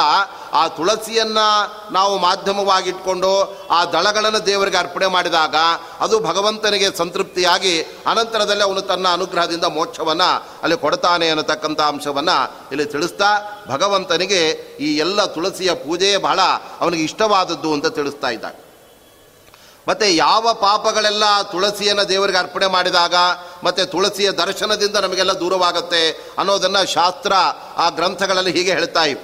ಪಾಪಾನಿ ಯಾನಿ ರವಿಸೂನು ಪಟಸ್ಥಿತಾನಿ. ಗೋಬ್ರಾಹ್ಮ ಗೋಬ್ರಹ್ಮ ಬಾಲ ಪಿತೃವಾಕ್ಯ ಪಿತೃವದ್ಧ ವಧಾಧಿಕಾನಿ, ನಶ್ಯಂತಿ ತಾನಿ ತುಳಸೀವನ ದರ್ಶನೇನ ಗೋ ಕೋಟಿ ದಾನ ಸದೃಶಂ ಫಲಮಾಪ್ನುವಂತಿ ಅಂತ ತುಳಸಿಯನ್ನು ಬೆಳಗ್ಗೆ ಎದ್ದು ನೋಡಿಬಿಟ್ರೆ ಸಾಕು. ಎಷ್ಟೆಲ್ಲ ಪಾಪ ನಮ್ಮಿಂದ ದೂರವಾಗಿ ಬಿಡತ್ತೆ ಅಂದರೆ ಯಾವ ಯಾವ ಪಾಪಗಳೆಲ್ಲ ಮನುಷ್ಯ ಮಾಡಬಲ್ಲ ಅನ್ನೋದನ್ನು ಯಮದೇವರು ತಮ್ಮ ಲೋಕದಲ್ಲಿ ಒಂದು ಪಟ್ಟಿಯನ್ನು ಹಾಕಿಟ್ಟಿದ್ದಾರಂತೆ. ಗೋ ಹತ್ಯೆ ಮಾಡಿದವನಿಗೆ ಇಂತಹ ನರಕ. ಅನಂತರದಲ್ಲಿ ಬ್ರಾಹ್ಮಣ ಸ್ವತ್ತನ್ನು ಅಪಹಾರ ಮಾಡಿದವನಿಗೆ ಈ ನರಕ ಅಂತ ಅವರೇನು ಗೋ ಅವರೆಲ್ಲ ಒಂದು ಪಟ್ಟಿಯನ್ನು ಹಾಕಿಟ್ಟಿದಾರಲ್ಲ ಅದರಲ್ಲಿ ಪ್ರಮುಖವಾದಂತಹ ಪಾಪಗಳು ಅಂದರೆ ಹಸುವನ್ನು ಕೊಂದು ಹಾಕೋದು, ಆಮೇಲೆ ಬ್ರಾಹ್ಮಣರನ್ನು ಕೊಲೆ ಮಾಡೋದು, ಸಣ್ಣ ಮಕ್ಕಳನ್ನು ಬಾವಿಯಲ್ಲಿ ಹಾಕಿಬಿಟ್ಟು ಅವುಗಳ ಕೊಲೆಯನ್ನು ಮಾಡ್ತಕ್ಕಂಥದ್ದು, ಮತ್ತು ತಾಯಿ ತಂದೆಗಳ ಕೊಲೆಯನ್ನು ಮಾಡ್ತಕ್ಕಂಥವರು, ಹೀಗೇನು ಅನೇಕ ಬಗೆಯಾದ ಪಾಪಗಳಿದೆಯಲ್ಲ ಆ ಎಲ್ಲ ಪಾಪಗಳು ಕೂಡ ತುಳಸಿ ದರ್ಶನೇನೈವ. ನಾವು ಬೆಳಗ್ಗೆ ಎದ್ದು ತುಳಸಿಯನ್ನು ನೀರು ಹಾಕಿ ಭಕ್ತಿಯಿಂದ ನಾವು ನೋಡಿ ನಮಸ್ಕಾರ ಮಾಡಿಬಿಟ್ರೆ ಅದರಿಂದಲೇ ಈ ಎಲ್ಲ ಪಾಪಗಳು ಹೊಟ್ಟೋಗುತ್ತೆ ಅಷ್ಟು ಮಾತ್ರವಲ್ಲ ಅನೇ ಅನೇಕ ಗೋವುಗಳನ್ನು ದಾನ ಮಾಡಿದರೆ ಏನು ಪುಣ್ಯ ಬರಬೇಕು? ಆ ಪುಣ್ಯ ನಮಗೆ ತುಳಸಿಯ ದರ್ಶನದಿಂದ ಆಗಿಬಿಡ್ತಾ ಇದೆ. ಯಾಕೆಂದರೆ ಇವತ್ತಿನ ಕಲಿಯುಗದಲ್ಲೆಲ್ಲ ಗೋದಾನವನ್ನು ಮಾಡೋದೇ ಬಹಳ ಕಷ್ಟ. ಏಕೆಂದರೆ ಗೋವನ್ನು ಯಾವತ್ತೂ ಕೂಡ ನಾವು ಮಾರಾಟ ಮಾಡಬಾರ್ದು ಅಂತಿದೆ. ಆದ್ದರಿಂದ ಗೋವನ್ನು ಮಾರಲೇಬಾರದು ಅಂತ ಇರೋಣದ್ರಿಂದ ನಾವು ಇನ್ನೊಬ್ಬರಿಗೆ ದಾನ ಕೊಡಬೇಕಾದ್ರೆ ಅಲ್ಲಿ ಏನು ಮಾತುಕತೆ ನಡೆಯುತ್ತೆ? ನೀವೇನು ಗೋವನ್ನು ಹೊಸದಾಗಿ ತರಬೇಡಿ. ನಮ್ಮ ಹತ್ರನೇ ಗೋ ಇದೆ. ಇಷ್ಟು ದುಡ್ಡು ಕೊಟ್ಬಿಡಿ, ನಾವು ಗೋದಾನ ಸಂಕಲ್ಪ ಮಾಡಿಸ್ಬಿಡ್ತೇವೆ ಅಂತ ಹೇಳಿದಾಗ ನಾವೇ ಗೋದಾನವನ್ನು ಮಾಡುವುದರ ಜೊತೆ ಜೊತೆಗೆ ನಾವು ಗೋವನ್ನು ಮಾರಾಟ ಮಾಡಿದಂತೆ ಆಗಿಬಿಡ್ತಾ ಆದ್ದರಿಂದ ಶಾಲಿಗ್ರಾಮ, ಹಸು ಇದೆಲ್ಲ ಯಾವತ್ತೂ ಮಾರಾಟ ಮಾಡ್ತಕ್ಕಂಥದ್ದಲ್ಲ ಅದಕ್ಕೋಸ್ಕರ ಆ ಥರದ ಗೋದಾನವನ್ನು ನಾವು ಮಾಡೋದಕ್ಕೆ ಸರಿಯಾದ ಅನುಕೂಲತೆ ಇಲ್ಲದೇ ಇದ್ದಾಗ ಆ ತುಳಸಿಯ ದರ್ಶನವೇ ನಮಗೆ ಈ ಎಲ್ಲ ಬಗೆಯ ಗೋದಾನದ ಫಲವನ್ನು ತಂದುಕೊಡುತ್ತೆ ಅನ್ನತಕ್ಕಂಥ ಮಾತನ್ನು ಜ ಜಗನ್ನಾಥದಾಸರು ತಿಳಿಸ್ತಾ ಇದ್ದಾರೆ. ನಿಂದಿಸಿದವರೆಲ್ಲ ನಿಂದೆರಾಗಿರುವರು, ಅಭಿವಂದಿಸಿದ ಜನರು ಸುರರಿಂದ, ನರರಿಂದ ಒಂದೆರಾಗುವರು ಜಗದೊಳಗೆ. ಅಂತ ಮುಂದೆ ಹೇಳ್ತಾ, ಇಂತಹ ತುಳಸಿಯನ್ನು ನಾವು ಆರಾಧಿಸಬೇಕು, ಆ ತುಳಸಿಯನ್ನು ಪೂಜಿಸಬೇಕು. ಅದರಿಂದ ನಮಗೆ ಪಾಪಗಳ ಪರಿಹಾರ ಮತ್ತು ಪುಣ್ಯಗಳ ಪ್ರಾಪ್ತಿ ಆಗುವುದರ ಜೊತೆಗೆ ಯಾರು ತುಳಸಿಯನ್ನು ನಿಂದನೆ ಮಾಡ್ತಾ ಇದ್ದಾರೆ. ಅಂದರೆ ಆ ತುಳಸಿ ಅದು ನಮಗೆ ಬೇಕೇ ಆಗಿಲ್ಲ, ಅದೊಂದು ಸಾಮಾನ್ಯವಾದಂಥ ಗಿಡ ಅಂತ ಅದನ್ನೆಲ್ಲ ನಿಂದನೆ ಮಾಡ್ತಕ್ಕಂಥವರೆಲ್ಲ ಅದರಿಂದ ಅವರೇ ಜಗತ್ತಿನಲ್ಲಿ ನಿಂದರಾಗಿಬಿಡ್ತಾರೆ. ಯಾಕೆಂದರೆ ಶಾಸ್ತ್ರ ಒಂದು ಮಾತು ಹೇಳ್ತಾ ಇತ್ತು ನಮಗಿಂತ ಹಿರಿಯರಾದ ವ್ಯಕ್ತಿಗಳ ಬಗ್ಗೆ ನಮಗೆ ಸರಿಯಾದ ಅರಿವಿಲ್ಲದೆ ಇದ್ದಾಗ ಅವರನ್ನು ನಾವು ನಿಂದನೆ ಮಾಡಲಿಕ್ಕೆ ಹೋಗಬಾರದು. ಅದರಿಂದ ಸುಲಭವಾಗಿ ನಾವು ಪಾಪಗಳನ್ನು ಕಟ್ಕೊಂಡ್ಬಿಡ್ತಾ ಇರ್ತೇವೆ. ದೊಡ್ಡ ದೊಡ್ಡ ಮಹಾತ್ಮರು, ಜ್ಞಾನಿಗಳು ಅವರ ನಡೆನುಡಿಗಳೆಲ್ಲ ವಿಚಿತ್ರವಾದ ರೀತಿಯಲ್ಲಿ ಇರುತ್ತೆ. ಅಂತಹ ಸಂದರ್ಭದಲ್ಲಿ ಅವರ ಬಗ್ಗೆ ನಾವು ನಿಂದನೆ ಮಾಡಿಬಿಟ್ರೆ ಅದರಿಂದ ನಮಗೆ ಅನೇಕ ಬಗೆಯಾದಂತಹ ಅನರ್ಥಗಳು ತೊಂದರೆಗಳೆಲ್ಲ ಆಗುತ್ತೆ ಅದರಿಂದ ತುಳಸಿಯನ್ನು ಕೂಡ ನಿಂದನೆ ಮಾಡಿದರೆ ಅದು ನಿಜವಾಗಲೂ ಕೂಡ ಅವರೇ ಎಲ್ಲರಿಂದ ಬಯಸ್ಕೊಳ್ಳಿಕ್ಕೆ ಶುರು ಮಾಡ್ತಾರೆ. ಮತ್ತು ಅಭಿವಂದಿಸಿದ ಜನರು ಸುರರಿಂದ ನರರಿಂದ ಒಂದಿರಾಗುವರು ಅಂತಹ ತುಳಸಿಯನ್ನು ಯಾರು ವಿಶೇಷವಾಗಿ ಪೂಜೆ ಮಾಡ್ತಾ ಇದ್ದಾರೆ. ಅದರಲ್ಲೂ ಕೂಡ ಕಾರ್ತೀಕ ಮಾಸದಲ್ಲಿ ತುಳಸಿಯ ಒಂದು ಸಂಕೀರ್ತನೆ ಮತ್ತು ತುಳಸಿಯ ಬೇರೆ ಬೇರೆ ರೀತಿಯಾದ ಪೂಜೆ ಇವುಗಳನ್ನೆಲ್ಲ ನಡೆಸಿದಾಗ ಅದರ ಜೊತೆಗೆ ಭಗವಂತನು ಕೂಡ ಅಲ್ಲಿ ಅವನು ಸಂತೃಪ್ತನಾಗಿ ಬಿಡೋಣದ್ರಿಂದ ಅಂತಹ ತುಳಸಿಯನ್ನು ಪೂಜೆ ಮಾಡುವವರೆಲ್ಲ ಅವರೆಲ್ಲ ಸುರರಿಂದ ನರರಿಂದ ಅವರು ಒಂದೇರಾಗ್ತಾರೆ ಆದ್ದರಿಂದ ನೋಡಿ ಶಾಲಿಗ್ರಾಮವನ್ನು ತುಳಸಿಯಿಂದ ಪೂಜೆ ಮಾಡ್ತಾ ಇದ್ದಾರೆ ಯಾರು? ಅವರೆಲ್ಲ ತಮ್ಮ ಇಹಲೋಕದಲ್ಲಿ ಎಲ್ಲ ಸುಖಗಳನ್ನು ಅನುಭವಿಸಿ, ಅನಂತರ ದೇಹವನ್ನು ತೊರೆದು ಅವರು ಮೇಲ್ಲೋಕಕ್ಕೆ ಹೋಗುವಾಗ ಅವರು ಮೊದಲು ಶಾಲಿಗ್ರಾಮಕ್ಕೆ ಪೂಜೆ ಮಾಡಿದ ಒಂದು ಪುಣ್ಯದಿಂದ ಸ್ವರ್ಗಕ್ಕೆ ಹೊರಟೋಗ್ತಾರಂತೆ. ಆ ಸ್ವರ್ಗಕ್ಕೆ ಹೋಗುವಾಗ ಅಲ್ಲಿ ಅವರನ್ನು ಸ್ವಾಗತ ಮಾಡಿ ಅವರನ್ನು ಒಳಗಡೆ ಆಹ್ವಾನ ಮಾಡುವುದು ಕರೆಯತಕ್ಕಂಥದ್ದು ಯಾರು ಅಂದರೆ ಇಂದ್ರದೇವರೇ ಸ್ವರ್ಗದ ಬಾಗಿಲಲ್ಲಿ ನಿಂತ್ಕೊಂಡ್ಬಿಟ್ಟಿರ್ತಾರೆ. ಯಾರು ತುಳಸಿಯನ್ನು ಪೂಜೆ ಮಾಡೋದಿಲ್ಲ, ಆ ತುಳಸಿಯಿಂದ ಭಗವಂತನ ಪೂಜೆ ಮಾಡೋದಿಲ್ಲ, ಅವರೆಲ್ಲ ನರಕಕ್ಕೆ ಹೊಟ್ಟೋಗಿಬಿಡ್ತಾರೆ ಆದರೆ ತುಳಸಿಯಿಂದ ಪೂಜೆ ಮಾಡಿದವರನ್ನು ಅವರು ಇಂದ್ರ ದೇವತೆಗಳೇ ಅವರ ಶೇಕ್ ಹ್ಯಾಂಡ್ ಮಾಡಿ, ಅವರ ಕೈಯನ್ನು ಕುಲಿಕೆ ಒಳಗಡೆ ಕರ್ಕೊಂಡು ಬರ್ತಾ ಇದ್ದಾರೆ. ಆದ್ದರಿಂದ ದೇವತೆಗಳು ಕೂಡ ಆ ತುಳಸಿಯನ್ನು ಪೂಜೆ ಮಾಡತಕ್ಕಂಥವರು, ಅವರೆಲ್ಲ ಅವರಿಂದ ಅವರು ಮಾನ್ಯರಾಗಿದ್ದಾರೆ. ಆದ್ದರಿಂದ ಸುರರಿಂದ ನರರಿಂದ ಒಂದೇರಾಗುವರು ಆದ್ದರಿಂದ ಅಂತಹ ದೇವರಿಗೆ ಅರ್ಪಣೆ ಮಾಡಿದ ಆ ತುಳಸಿಯನ್ನು ನಾವು ಕೂಡ ನಮ್ಮ ಕಿವಿಗಳಲ್ಲಿ ನಿತ್ಯ ನಾವು ಧಾರಣೆ ಮಾಡಬೇಕಂತ. ಆದರೆ ವಿಶೇಷವಾಗಿ ಪುರುಷರೇ ಆ ತುಳಸಿಯನ್ನು ಮುಟ್ಟಿ ಪೂಜೆ ಮಾಡಿ, ಅನಂತರದಲ್ಲಿ ಅದನ್ನೆಲ್ಲ ಅವರು ತಮ್ಮ ಕಿವಿಯಲ್ಲಿ ಧಾರಣ ಮಾಡಲಿಕ್ಕೆ ಅವಕಾಶ ಇದೆ. ಆದರೆ ಮಹಿಳೆಯರೆಲ್ಲ ತುಳಸಿಯನ್ನು ಅವರು ಹೂವೇರಿಸಿ, ಅರಿಶಿನ ಕುಂಕುಮವನ್ನು ಏರಿಸಿ, ಅದಕ್ಕೆ ನೀರು ಹಾಕಿ ಪೂಜೆ ಮಾಡಬಹುದು. ಆದರೆ ವಿಶೇಷವಾಗಿ ಅವರು ತುಳಸಿಯನ್ನು ಕೀಳುವಂತೆ ಆದ್ದರಿಂದ ಮನೆಯಲ್ಲಿ ಯಜಮಾನರು ಪೂಜೆ ಮಾಡ್ತಾ ಇರುವಾಗ ಅಲ್ಲಿ ತುಳಸಿ ತೆಗೆಯೋದಕ್ಕೆ ಯಾರು ಕೂಡ ಇಲ್ಲ. ನಾನೇ ತೆಕ್ಕೊಟ್ಬಿಡ್ತೇನೆ ಅಂತ ಅವರು ಪತ್ನಿಯರು ಯಾವತ್ತೂ ಕೂಡ ತುಳಸಿಯನ್ನು ಕೀಳೋದಕ್ಕೆ ಅಲ್ಲಿ ಅವಕಾಶ ಎಂಬತಕ್ಕಂಥದ್ದಿಲ್ಲ ಆದ್ದರಿಂದ ಆ ಸ್ನಾನ ಮಾಡಿಯೇ ತುಳಸಿಯನ್ನು ಕಿತ್ತಬೇಕು ಅಂತ ಇತ್ತು. ಅಷ್ಟೇ ಅಲ್ಲ, ತುಳಸಿಯನ್ನು ಕಿತ್ತಿದ ನಂತರ ನಮಗೆ ಒಂದು ಬ್ರಹ್ಮಹತ್ಯಾ ಪಾಪವೇ ಬಂದ್ಬಿಡುತ್ತಂತೆ. ಯಾಕೆ ಅಂದರೆ ತುಳಸಿಯಲ್ಲಿ ಅಷ್ಟೆಲ್ಲ ಭಗವದ್ ರೂಪಗಳ ಒಂದು ಸನ್ನಿಧಾನ ಇದೆ. ಆದ್ದರಿಂದ ನಮಗೋಸ್ಕರ ನಾವು ತುಳಸಿಯನ್ನು ಕಿತ್ತಿದರೆ ಅದು ಪಾಪಕ್ಕೆ ಕಾರಣವಾಗಿ ಬಿಡತ್ತೆ ಆದರೆ ಭಗವಂತನನ್ನು ಪೂಜಿಸುವುದಕ್ಕೋಸ್ಕರ ಕೇಶವಾರ್ಥಂ ಲುನೀಮಿ ಈ ತುಳಸಿಯನ್ನು ಕೀಳ್ತಾ ಇರೋದು ದಳಗಳನ್ನು ಅದು ನನಗಾಗಿ ಅಲ್ಲ, ಭಗವಂತನಿಗೋಸ್ಕರ ಅಂತ ಆದರೆ ಅದು ಯಜ್ಞ ಅಂತ ಆಗಿಬಿಡತ್ತೆ. ಯಜ್ಞಕ್ಕೋಸ್ಕರ ಬೇರೆ ಬೇರೆ ಪದಾರ್ಥಗಳನ್ನು ನಾವು ಉಪಯೋಗ ಮಾಡುವಾಗ ಅದಕ್ಕೆ ಯಾವುದೇ ದೋಷ ಎಂಬತಕ್ಕಂಥದ್ದು ಬರೋದಿಲ್ಲ. ಆದ್ದರಿಂದ ಆ ತುಳಸಿಯನ್ನು ನಾವು ಕಿತ್ತಿದಾಗ ಅನಂತರದಲ್ಲಿ ಅದು ಭಗವಂತನಿಗೆ ಅಂತ ನಾವು ಅನುಸಂಧಾನ ಮಾಡಿಬಿಟ್ಟಾಗ ಯಾವ ದೋಷ ಅಲ್ಲಿ ಬರೋದಿಲ್ಲ. ಆದ್ದರಿಂದ ಅಂತಹ ತುಳಸಿಯಿಂದ ನಾವು ದೇವರಿಗೆ ಪೂಜೆ ಮಾಡಿದಾಗ ಅವರು ಸುರರಿಂದ ನರರಿಂದ ಒಂದೇರಾಗುವರು ಜಗದೊಳಗೆ. ಆದ್ದರಿಂದ ಆ ತುಳಸಿಯನ್ನು ಕಿವಿಯಲ್ಲಿ ಧಾರಣ ಮಾಡಿದಾಗಲೂ ಕೂಡ ಅವನನ್ನು ವಿಷ್ಣು ಭಕ್ತ ಅಂತ ಗುರುತಿಸೋದಕ್ಕಾಗುತ್ತೆ. ಆದ್ದರಿಂದ ವಿಶೇಷವಾಗಿ ಆ ತುಳಸಿಯನ್ನು ನಾವು ಧಾರಣ ಮಾಡಬೇಕು ಅಂತ ತಿಳಿಸ್ತಾ ಇದ್ದಾರೆ. ಅನಂತರದಲ್ಲಿ ಮುಂದಿನ ಇನ್ನೊಂದು ವಾಕ್ಯವನ್ನು ತಿಳಿಸ್ತಾ ಇದ್ದಾರೆ. ಕಲುಷವರ್ಜಿತೆ ನಿನ್ನ ದಳಗಳಿಂದಲಿ ಲಕ್ಷ್ಮೀ ನಿಲಯನ ಅಂಗ್ರಿಗಳ ಪೂಜಿಪ ಪರಮ ಮಂಗಲದ ಪದವಿತ್ತು ಸಲಹುವಿ ಅಂತ ಹೇಳುವಾಗ ಅಲ್ಲಿ ಮತ್ತೆ ಅವರು ತಿಳಿಸ್ತಾ ಇದ್ದಾಳೆ, ಅವರು ತುಳಸಿ ದೇವಿಯನ್ನ ಕಲುಷವರ್ಜಿತೆ ಅಂತ ಹೇಳ್ತಾ ಇದ್ದಾರೆ ಅಂದರೆ ಯಾವುದೇ ದೋಷಗಳನ್ನು ಪಡೆಯದೇ ಇರತಕ್ಕಂಥವಳು ಆದ್ದರಿಂದ ಮೋಹ, ವಿಪರೀತ ಜ್ಞಾನ ಇತ್ಯಾದಿಗಳೆಲ್ಲ ಆ ತುಳಸಿಯಲ್ಲಿ ಇಲ್ಲವಾದ್ದರಿಂದ ಆ ಎಲ್ಲ ಕಲುಷಿತವಾದ ಆ ಒಂದು ಬದುಕಿನಿಂದ ದೂರ ಇರತಕ್ಕಂಥವಳು ಅಂತ ಕಲುಷವರ್ಜಿತೆ ಅಂತ ಆ ತುಳಸಿ ದೇವಿಯನ್ನು ಸಂಬೋಧಿಸ್ತಾ ಇದ್ದಾರೆ ಮತ್ತು ನಿನ್ನ ದಳಗಳಿಂದಲೇ ಲಕ್ಷ್ಮೀ ನಿಲಯನ ಅಂಗ್ರಿಗಳ ಪೂಜಿಪರಿಗೆ, ಭಗವಂತನ ಪೂಜೆಗೆ ಹೂವುಗಳಿದ್ದು ಇಲ್ಲದೆ ಇದ್ದರೂ ಕೂಡ ಪರವಾಗಿಲ್ಲ. ತುಳಸಿ ಒಂದು ಇದ್ದು ಬಿಟ್ಟರೆ ಸಾಕು ಭಗವಂತ. ಅದನ್ನು ಅತ್ಯಂತ ಬಹಳ ಆದರದಿಂದ ಸ್ವೀಕಾರ ಮಾಡ್ತಾನೆ. ಆದ್ದರಿಂದ ಲಕ್ಷ್ಮೀ ನಿಲಯನ ಅಂಗ್ರಿ. ಇಲ್ಲಿ ಬರೀ ಭಗವಂತ ಅಂತ ಹೇಳದೆ ಆ ಭಗವಂತನನ್ನು ಲಕ್ಷ್ಮೀ ನಿಲಯ ಅಂತ ಕರೀತಾ ಇದ್ದಾರೆ. ಯಾಕೆ ಅಂದರೆ ಯಾವಾಗಲೂ ಕೂಡ ಲಕ್ಷ್ಮೀದೇವಿಯನ್ನು ತನ್ನ ಹೃದಯದಲ್ಲಿ ಆ ಭಗವಂತ ಧರಿಸ್ಕೊಂಡಿದ್ದರಿಂದ ಲಕ್ಷ್ಮೀದೇವಿ ಬೇರೆ ಎಲ್ಲ ಆ ದೇವತೆಗಳಿಗಿಂತ ಅತ್ಯಂತ ಶ್ರೇಷ್ಠಳಾದ್ದರಿಂದ ಅವಳಿಗೆ ಆಶ್ರಯವನ್ನು ಕೊಟ್ಟವನು ಭಗವಂತ ಅಂತ ಆದಮೇಲೆ ಅವನೇ ಸರ್ವೋತ್ತಮ, ಅವನನ್ನೇ ನಾವು ಪೂಜೆ ಮಾಡಬೇಕು ಅಂತ ಜಗನ್ನಾಥದಾಸರು ತಿಳಿಸಿಕೊಟ್ಟಂತೆ ಆಗ್ತದೆ. ಆದ್ದರಿಂದ ನಾವು ಇತರ ದೇವತೆಗಳೆಲ್ಲ ನಮಗೆ ಅತ್ಯಂತ ವೈಯಕ್ತಿಕವಾಗಿ ಇಷ್ಟವಾಗಿದ್ದರೂ ಕೂಡ ಶಾಸ್ತ್ರದ ಒಂದು ಪರಿಧಿಯಲ್ಲಿ ಯಾರು ಅತ್ಯಂತ ಶ್ರೇಷ್ಠರೋ ಅವರನ್ನೇ ನಾವು ಪೂಜೆ ಮಾಡಬೇಕು ಮುಖ್ಯವಾಗಿ ಉಳಿದ ದೇವತೆಗಳನ್ನು ಪೂಜೆ ಮಾಡಬಾರ್ದು ಅಂತಲ್ಲ.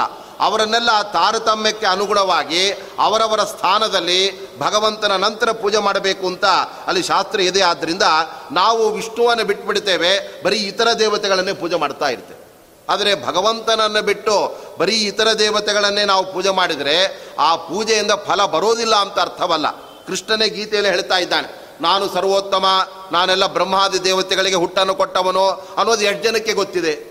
ಶಾಸ್ತ್ರ ಓದಿದ ಕೆಲವು ಜನಗಳಿಗೆ ಮಾತ್ರ ಅದರ ಪರಿಚಯ ಇರಬಹುದು. ಆದರೆ ಸಾಮಾನ್ಯ ಜನಗಳಿಗೆ ಶಿವನೇ ಅತ್ಯಂತ ಶ್ರೇಷ್ಠನಾಗಿದ್ದಾನೆ. ಆದ್ದರಿಂದ ಅವನನ್ನೇ ನಾವು ಆರಾಧನೆ ಮಾಡ್ತೇವೆ. ಮತ್ತೆ ಕೆಲವರು ಗಣಪತಿಯನ್ನು ಆರಾಧನೆ ಮಾಡೋರು ಇರ್ತಾರೆ. ಹಾಗಾದರೆ ಅವರಿಗೆಲ್ಲ ಫಲ ಇಲ್ವಾ? ಅವರು ಮಾಡೋದು ತಪ್ಪ ಅಂತ ಕೇಳಿದಾಗ ಅದಕ್ಕೆ ಕೃಷ್ಣ ಹೇಳ್ತಾ ಇದ್ದಾನೆ, ಯಾವ ಯಾವ ಜನಗಳಿಗೆ ಯಾವ ಥರದ ಶ್ರದ್ಧೆ ಇದೆ, ಆ ಶ್ರದ್ಧೆಯನ್ನು ಅವರಲ್ಲಿ ಬಲಪಡಿಸ್ತಾ, ಆಯಾಯ ಇತರ ದೇವತೆಗಳ ಒಳಗಡೆ ನಾನೇ ಇದ್ದು ಅವರಿಗೆ ಆ ಫಲವನ್ನು ನಾನೇ ಕೊಟ್ಬಿಡ್ತೇನೆ. ಅಂದರೆ ಭಗವಂತ ಆಯಾಯ ಅಧಿಕಾರಿಗಳ ಮಟ್ಟ ನೋಡ್ತಾ ಇದ್ದಾನೆ. ದೇವರು ಅಂದರೆ ಏನು ಅಂತಲೇ ಗೊತ್ತಿಲ್ಲದೆ ಇರತಕ್ಕಂಥ ವ್ಯಕ್ತಿಗಳಿಗೆ, ಅವರಿಗೆ ಮೊಟ್ಟ ಮೊದಲು ದೇವರು ಅಂದರೆ ಶಿವ, ಆ ಕಲ್ಪನೆನೇ ಬಂದುಬಿಡತ್ತೆ. ಮತ್ತು ಪುರಾಣಗಳೆಲ್ಲ, ಶೈವಾಗಮಗಳೆಲ್ಲ ಶಿವನ ಹಿರಿಮೆಯನ್ನೇ ಸಾರ್ತಾ ಇವೆ. ಅಷ್ಟು ಮಾತ್ರವಲ್ಲ, ಭಗವಂತ ಮಹಾರುದ್ರ ದೇವರಿಗೆ ಅಪ್ಪಣೆ ಮಾಡ್ತಾ ಇದ್ದಾನೆ. ರುದ್ರದೇವರೇ, ನೀವೇ ಪಾಶುಪತ ಅಂತ ಆಗಮವನ್ನೆಲ್ಲ ರಚನೆ ಮಾಡಿ. ಅದರಲ್ಲಿ ನಿಮ್ಮ ಹಿರಿಮೆಯನ್ನು, ಸರ್ವೋತ್ತಮತ್ವವನ್ನು ಎಲ್ಲ ಕಡೆ ನೀವು ಪ್ರಚಾರ ಮಾಡಿಕೊಳ್ಳಿ. ನನ್ನ ಬಗ್ಗೆ ಏನು ಕೂಡ ಹೇಳಬೇಡಿ. ಪ್ರಕಾಶಂ ಕುರು ಚಾತ್ಮಾನಂ, ಅಪ್ರಕಾಶಂಚ ಮಾಂಕುರು ಅಂತ ರುದ್ರದೇವರಿಗೆ ಭಗವಂತನೇ ಅಪ್ಪಣೆ ಮಾಡಿದ್ದಾನೆ. ಏಕೆಂದರೆ ವಿಷ್ಣುವನ್ನ ತಿಳ್ಕೊಳ್ಬೇಕಾದ್ರೆ ಅದಕ್ಕೆ ಒಂದು ಸರಿಯಾದ ಯೋಗ್ಯತೆ ಇತ್ತು. ಎಲ್ಲರಿಗೂ ಭಗವಂತನ ಶ್ರೇಷ್ಠತೆ, ಆ ಭಗವಂತನನ್ನ ತಿಳ್ಕೊಳ್ತಕ್ಕಂತಹ ಸಾಮರ್ಥ್ಯ ಇಲ್ಲ. ಆದ್ದರಿಂದ ಭಗವಂತನನ್ನ ಮರೆಮಾಚುವಂತನೇ ರುದ್ರದೇವರಿಗೆ ಆ ದೇವರ ಅಪ್ಪಣೆ ಮಾಡಿದ್ದರಿಂದ ಎಲ್ಲ ಜನಗಳಿಗೆ ನೋಡಿ ಶಿವಪುರಾಣ ಅದೆಲ್ಲ ನೋಡಿದಾಗ ಶಿವನೇ ಎಲ್ಲವನ್ನ ಮಾಡ್ತಾನೆ. ವಿಷ್ಣು ಅವನೇನು ಕೂಡ ಅಲ್ಲವೇ ಇಲ್ಲ. ಅನ್ನತಕ್ಕಂಥ ಭಾವನೆ ಬರುವಂತೆ ಅದು ಭಗವಂತನೇ ಅಲ್ಲಿ ಅಪ್ಪಣೆ ಮಾಡಿದ್ದರಿಂದ ರುದ್ರದೇವರು ಅದೇ ರೀತಿಯಾಗೆಲ್ಲ ಮಾಡಿಬಿಟ್ಟಿದ್ದಾರೆ. ಆದರೆ ನಿಜವಾಗಲೂ ಕೂಡ ಆ ರುದ್ರದೇವರಿಗಿಂತಲೂ ಮಿಗಿಲಾದ ಬ್ರಹ್ಮದೇವರು ಅವರೆಲ್ಲರಿಗೂ ಕೂಡ ಒಡತಿಯಾಗಿರ್ತಕ್ಕಂತಹ ಮಹಾಲಕ್ಷ್ಮೀ ದೇವಿ ಅವಳನ್ನು ತನ್ನ ಹೃದಯದಲ್ಲಿ ಭಗವಂತ ಇರಿಸಿಕೊಂಡು ಅವಳಿಗೆ ಒಂದು ನೆಲೆಯನ್ನು ಕಲ್ಪಿಸಿದಾನೆ ಅಂತ ಆದರೆ ಆ ಭಗವಂತ ಸರ್ವೋತ್ತಮನಾದ್ದರಿಂದ ಯಾರು ಸರ್ವಶ್ರೇಷ್ಠರೋ ಅವರನ್ನು ನಾವು ಪೂಜೆ ಮಾಡಿದರೆ ಉಳಿದ ದೇವತೆಗಳೆಲ್ಲ ಆ ಭಗವಂತನ ಉಳಿದ ಅಂಗಾಂಗಗಳೆಲ್ಲ ಇರೋಣದ್ರಿಂದ ಅವರ ಪೂಜೆಯನ್ನು ಮಾಡಿದ ಫಲ ನಮಗೆ ಬಂದುಬಿಡುತ್ತೆ. ಆದ್ದರಿಂದ ನಾವು ದೇವರನ್ನು ಪೂಜೆ ಮಾಡುವಾಗ ಆ ಭಗವಂತನ ಒಂದು ಹೊಕ್ಕಳ ಮೇಲೆ ಬ್ರಹ್ಮದೇವರಿದ್ದಾರೆ, ಅವರ ಪೂಜೆಯನ್ನು ಮಾಡಿದ ಫಲ ಬಂತು. ಆಮೇಲೆ ಆ ಭಗವಂತನ ತೊಡೆ ಇದೆಯಲ್ಲ, ಆ ಬಲ ತೊಡೆ ಮೇಲೆ ಮುಖ್ಯ ಪ್ರಾಣದೇವರು ಕೂತಿದ್ದಾರೆ. ಅಚ್ಯುತಾಂಗೆ ಸ್ವಾಸೀನಂ ಅಂತ ಮುಖ್ಯ ಪ್ರಾಣದೇವರು ಆ ಭಗವಂತನ ಬಲ ತೊಡೆ ಮೇಲೆ ಕೂತ್ಕೊಂಡಿದ್ದಾರೆ. ಆದ್ದರಿಂದ ನಾವು ದೇವರನ್ನು ಪೂಜೆ ಮಾಡುವಾಗ ಆ ಭಗವಂತನ ಬಲ ತೊಡೆಯಲ್ಲಿರುವ ವಾಯುದೇವರ ಪೂಜೆ ಮಾಡಿದಂತೆ ಆಗ್ತಾ ಇದೆ. ಮತ್ತೆ ಎಡತೊಡೆ ಮೇಲೆ ಮಹಾಲಕ್ಷ್ಮೀ ದೇವಿ ಕೂತಿದ್ದಾಳೆ. ಯಾವಾಗಲೂ ಕೂಡ ಪುರುಷನ ಎಡಭಾಗ ಅಂದರೆ ಪತ್ನಿ ಭಾಗ. ಆ ಎಡತೊಡೆ ಮೇಲೆ ಲಕ್ಷ್ಮೀದೇವಿಯನ್ನು ಭಗವಂತ ಅಲ್ಲಿ ಕೂರಿಸ್ಕೊಂಡಿದ್ದಾನೆ. ಮತ್ತು ಹೃದಯದಲ್ಲಿ ಒಂದು ರೂಪದಿಂದ ಮಹಾಲಕ್ಷ್ಮೀ ದೇವಿ ಅಲ್ಲಿ ಶ್ರೀ ಅನ್ನತಕ್ಕಂಥ ರೂಪದಿಂದ ಅಲ್ಲಿ ಇದ್ದಾಳೆ. ಮತ್ತು ಕಣ್ಣಿನಲ್ಲಿ ಚಂದ್ರ ಸೂರ್ಯರಿದ್ದಾರೆ. ಹೀಗೆ ದೇವರ ಬೇರೆ ಬೇರೆ ಅಂಗಾಂಗಗಳಲ್ಲೆಲ್ಲ ಎಲ್ಲ ದೇವತೆಗಳು ಇರೋಣದ್ರಿಂದ ಭಗವಂತ ಅಂದರೆ ಅವನು ಸರ್ವ ದೇವಮಯನಾಗಿದ್ದಾನೆ. ಅವನಲ್ಲಿ ಇಂಥ ದೇವತೆಗಳು ಇಲ್ಲ ಅಂತಿಲ್ವೇ ಎಲ್ಲ ದೇವತೆಗಳು ಕೂಡ ಅವನಲ್ಲೇ ಇರುವಾಗ ಆ ಭಗವಂತನೊಬ್ಬನನ್ನು ನಾವು ಪೂಜೆ ಮಾಡಿದರೆ ಇತರ ಎಲ್ಲ ದೇವತೆಗಳ ಪೂಜೆ ಮಾಡಿದ ಫಲವೇ ನಮಗೆ ಬರುತ್ತೆ. ಆದರೆ ಇದನ್ನು ಅರಿಯದೇ ಇರತಕ್ಕಂಥ ಮಂದಮತಿಗಳೆಲ್ಲ ನಮಗೆಲ್ಲ ವಿಷ್ಣು ಬೇಡ, ಶಿವನೇ ಬೇಕು, ನಮಗೆ ಇನ್ನೊಬ್ಬ ಬೇಡ, ಗಣಪತಿ ಬೇಕು ಅಂತ ಇತರ ದೇವತೆಗಳ ಆರಾಧನೆಯನ್ನು ಅವರು ಮಾಡ್ತಾ ಸರ್ವ ದೇವತೆಗಳಿಗೆ ಆಧಾರ, ಜಗದಾಧಾರನಾದ ಭಗವಂತ ಅನ್ನುವ ಸೂಕ್ಷ್ಮವನ್ನೇ ಅವರು ತಿಳಿಯೋದಿಲ್ಲ. ಆದ್ದರಿಂದ ಭಾಗವತಿ ಇದಕ್ಕೆ ಬಹಳ ಸುಂದರವಾದ ಒಂದು ಉದಾಹರಣೆ ಕೊಡ್ತಾ ನೋಡಿ ಒಂದು ದೊಡ್ಡ ಗಿಡ ಹೆಮ್ಮರವಾಗಿ ಬೆಳೆಯಬೇಕಾದರೆ ಅಥವಾ ತುಳಸಿ ಗಿಡ ಚೆನ್ನಾಗಿ ಬೆಳೆಯಬೇಕಾದರೆ ಅದಕ್ಕೆ ನಾವು ದೊಡ್ಡ ಹೆಮ್ಮರಕ್ಕೆ ಎಲ್ಲಿ ನಾವು ನೀರನ್ನು ಹಾಕಬೇಕೋ ಅದರ ಬುಡಕ್ಕೆ ನಾವು ನೀರನ್ನು ಹಾಕಬೇಕು. ಆ ಬುಡಕ್ಕೆ ನೀರನ್ನು ಹಾಕಿದಾಗ ಆ ಬೇರು ನೀರನ್ನು ಸೆಳೆದುಕೊಂಡು ಅದು ತನ್ನ ಟೊಂಗೆಗಳಿಗೆಲ್ಲ ಆ ನೀರನ್ನು ಅದು ಸರಬರಾಜು ಮಾಡುತ್ತೆ. ಆವಾಗ ಆ ಟೊಂಗೆಗಳೆಲ್ಲ ಚೆನ್ನಾಗಿ ಹಸಿರು ಹಸಿರಾಗಿ ಅವುಗಳೆಲ್ಲ ನಾನು ನಳೆ ನಳಿಸ್ತಾ ಅವುಗಳೆಲ್ಲ ಇರುತ್ತೆ. ಆದರೆ ನೇರವಾಗಿ ನೀವು ಟೊಂಗೆಗೆ ಮಾತ್ರ ನೀರು ಹಾಕಿ ಅದರ ಬುಡಕ್ಕೆ ನೀರು ಹಾಕಲಿಲ್ಲ ಅಂತ ಆದರೆ ಆ ಟೊಂಗೆಗಳಿಗೆ ನೀರನ್ನು ಆ ಎಳೆದುಕೊಳ್ಳುವ, ಹೀರಿಕೊಳ್ಳುವ ಸಾಮರ್ಥ್ಯ ಇದೆ. ಹಾಗಾದರೆ ಭಗವಂತನು ಕೂಡ ಈ ಎಲ್ಲ ಜಗದ್ವೃಕ್ಷಕ್ಕೆ ಬೇರಿನಂತೆ ಇದ್ದಾನೆ. ಅವನ ಟೊಂಗೆಗಳಂತೆ ಅವನ ದೇಹದಲ್ಲಿ ಇತರ ದೇವತೆಗಳೆಲ್ಲ ಇದ್ದಾರೆ. ಆ ದೇವತೆಗಳಿಗೆ ನೇರವಾಗಿ ಪೂಜೆಯನ್ನು ಸ್ವೀಕಾರ ಮಾಡುವಂತಹ ಒಂದು ಯೋಗ್ಯತೆ ಅವ್ರಿಗಿಲ್ಲವಾದ್ದರಿಂದ ಇತರ ದೇವತೆಗಳಿಗೆಲ್ಲ ನಾವು ಪೂಜೆ ಮಾಡುವಾಗ ಅವರು ಅಂದ್ಕೊಳ್ತಾ ಇರ್ತಾರೆ, ಇದು ನನಗಲ್ಲ ಪೂಜೆ, ನನ್ನ ಅಂತರ್ಯಾಮಿಯಾದ ಭಗವಂತನಿಗೆ ಇವರು ಪೂಜೆ ಮಾಡ್ತಾ ಇದ್ದಾರೆ. ಇದು ದೇವತೆಗಳಿಗೆ ಅನುಸಂಧಾನ ಇದ್ದೇ ಇರುತ್ತೆ. ಅದರಂತೆ ನಾವು ಕೂಡ ಅನುಸಂಧಾನವನ್ನು ಇಟ್ಕೊಂಡು ಇತರ ದೇವತೆಗಳ ಪೂಜೆ ಮಾಡಬೇಕು. ಆದರೆ ಭಗವಂತನೇ ನಮಗೆ ನೇರವಾಗಿ ಸಿಕ್ಕಿದಾಗ ಅವನ ಪೂಜೆ ಮಾಡಿದ್ದರಿಂದಲೇ ಸಕಲ ದೇವತೆಗಳ ಒಂದು ಪೂಜೆಯ ಭಾಗ್ಯ ನಮಗೆ ಅಲ್ಲಿ ಸಿಗುತ್ತಾ ಇರುವಾಗ ಅದು ಬಿಟ್ಟು ನಾವು ಪ್ರತ್ಯೇಕವಾಗಿ ಅಸ್ವತಂತ್ರರಾದ ಇತರ ದೇವತೆಗಳನ್ನು ನಾವು ಪೂಜೆ ಮಾಡಿದರೆ ಅವರು ಫಲ ಕೊಡಬೇಕಾದರೂ ವಿಷ್ಣುವಿನ ಮುಖ ನೋಡಬೇಕಾಗತ್ತೆ. ಸ್ವಾಮಿ, ನೀನು ಅನುಗ್ರಹ ಮಾಡಿದರೆ ಅವರಿಗೆ ಫಲ ಕೊಡ್ತೇನೆ. ನನ್ನಲ್ಲಿ ನೇರವಾಗಿ, ಸ್ವತಂತ್ರವಾಗಿ ಆ ಭಕ್ತನಿಗೆ ಫಲ ಕೊಡುವ ಸಾಮರ್ಥ್ಯ ನನ್ನಲ್ಲಿ ಇಲ್ಲವಾದ್ದರಿಂದ ನಿನ್ನ ಶಕ್ತಿಯಿಂದಾಗಿ ನಾನು ಅವರಿಗೆ ಆ ಫಲವನ್ನು ಕೊಡ್ತೇನೆ ಅಂತ ಹೇಳುವಾಗ ಆ ಭಗವಂತನೇ ಇತರ ದೇವತೆಗಳ ಅಂತರ್ಯಾಮಿಯಾಗಿ ಆ ಫಲವನ್ನು ನಮಗೆ ಕೊಡ್ತಾ ಇದ್ದಾನೆ. ಇದನ್ನು ಬಹಳ ಸುಂದರವಾಗಿ ಭಾಗವತ ಹೇಳಿದೆ. ಯಥಾ ತರೋಹೋ ಮೂಲ ನಿಷೇಚನೇನ ತೃಪ್ಯಂತಿತ ಸ್ಕಂದ ಭುಜೋಪಶಾಖ.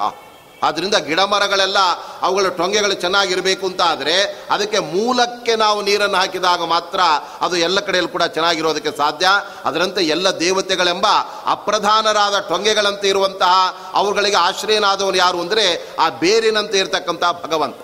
ಆ ಭಗವಂತನನ್ನು ನಾವು ಪೂಜೆ ಮಾಡಿಬಿಟ್ರೆ ಅದು ಇತರ ಎಲ್ಲ ದೇವತೆಗಳ ಪೂಜೆ ಮಾಡಿದ ಭಾಗ್ಯ ಅದು ನಮಗೆ ಬಂದುಬಿಡತ್ತೆ ಆದ್ದರಿಂದಲೇ ವಿಷ್ಣುವನ್ನು ಸರ್ವೋತ್ತಮನಾದ ವಿಷ್ಣುವನ್ನು ಪೂಜೆ ಮಾಡದೆ ಇತರ ದೇವತೆಗಳನ್ನು ಪೂಜೆ ಮಾಡಿದವನ ಪರಿಸ್ಥಿತಿ ಹೇಗಾಗುತ್ತೆ ಅಂದರೆ ಶ್ರೀಮದ್ ಆಚಾರ್ಯರು ಕೃಷ್ಣಾಮೃತ ಮಹಾರಣವ ಗ್ರಂಥದಲ್ಲಿ ಅವರು ಉಲ್ಲೇಖ ಮಾಡ್ತಾ ಇದ್ದಾರೆ, ವಾಸುದೇವಂ ಪರಿತ್ಯಜ್ಯ ಯೋ ಅನ್ಯಂ ದೇವಂ ಉಪಾಸತೆ ತೃಷಿತಃ ಜಾಹ್ನವೀ ತೀರೆ ಕೂಪಂ ಖನತಿ ದುರ್ಮತಿ ಅಂತ ಇದ್ದ.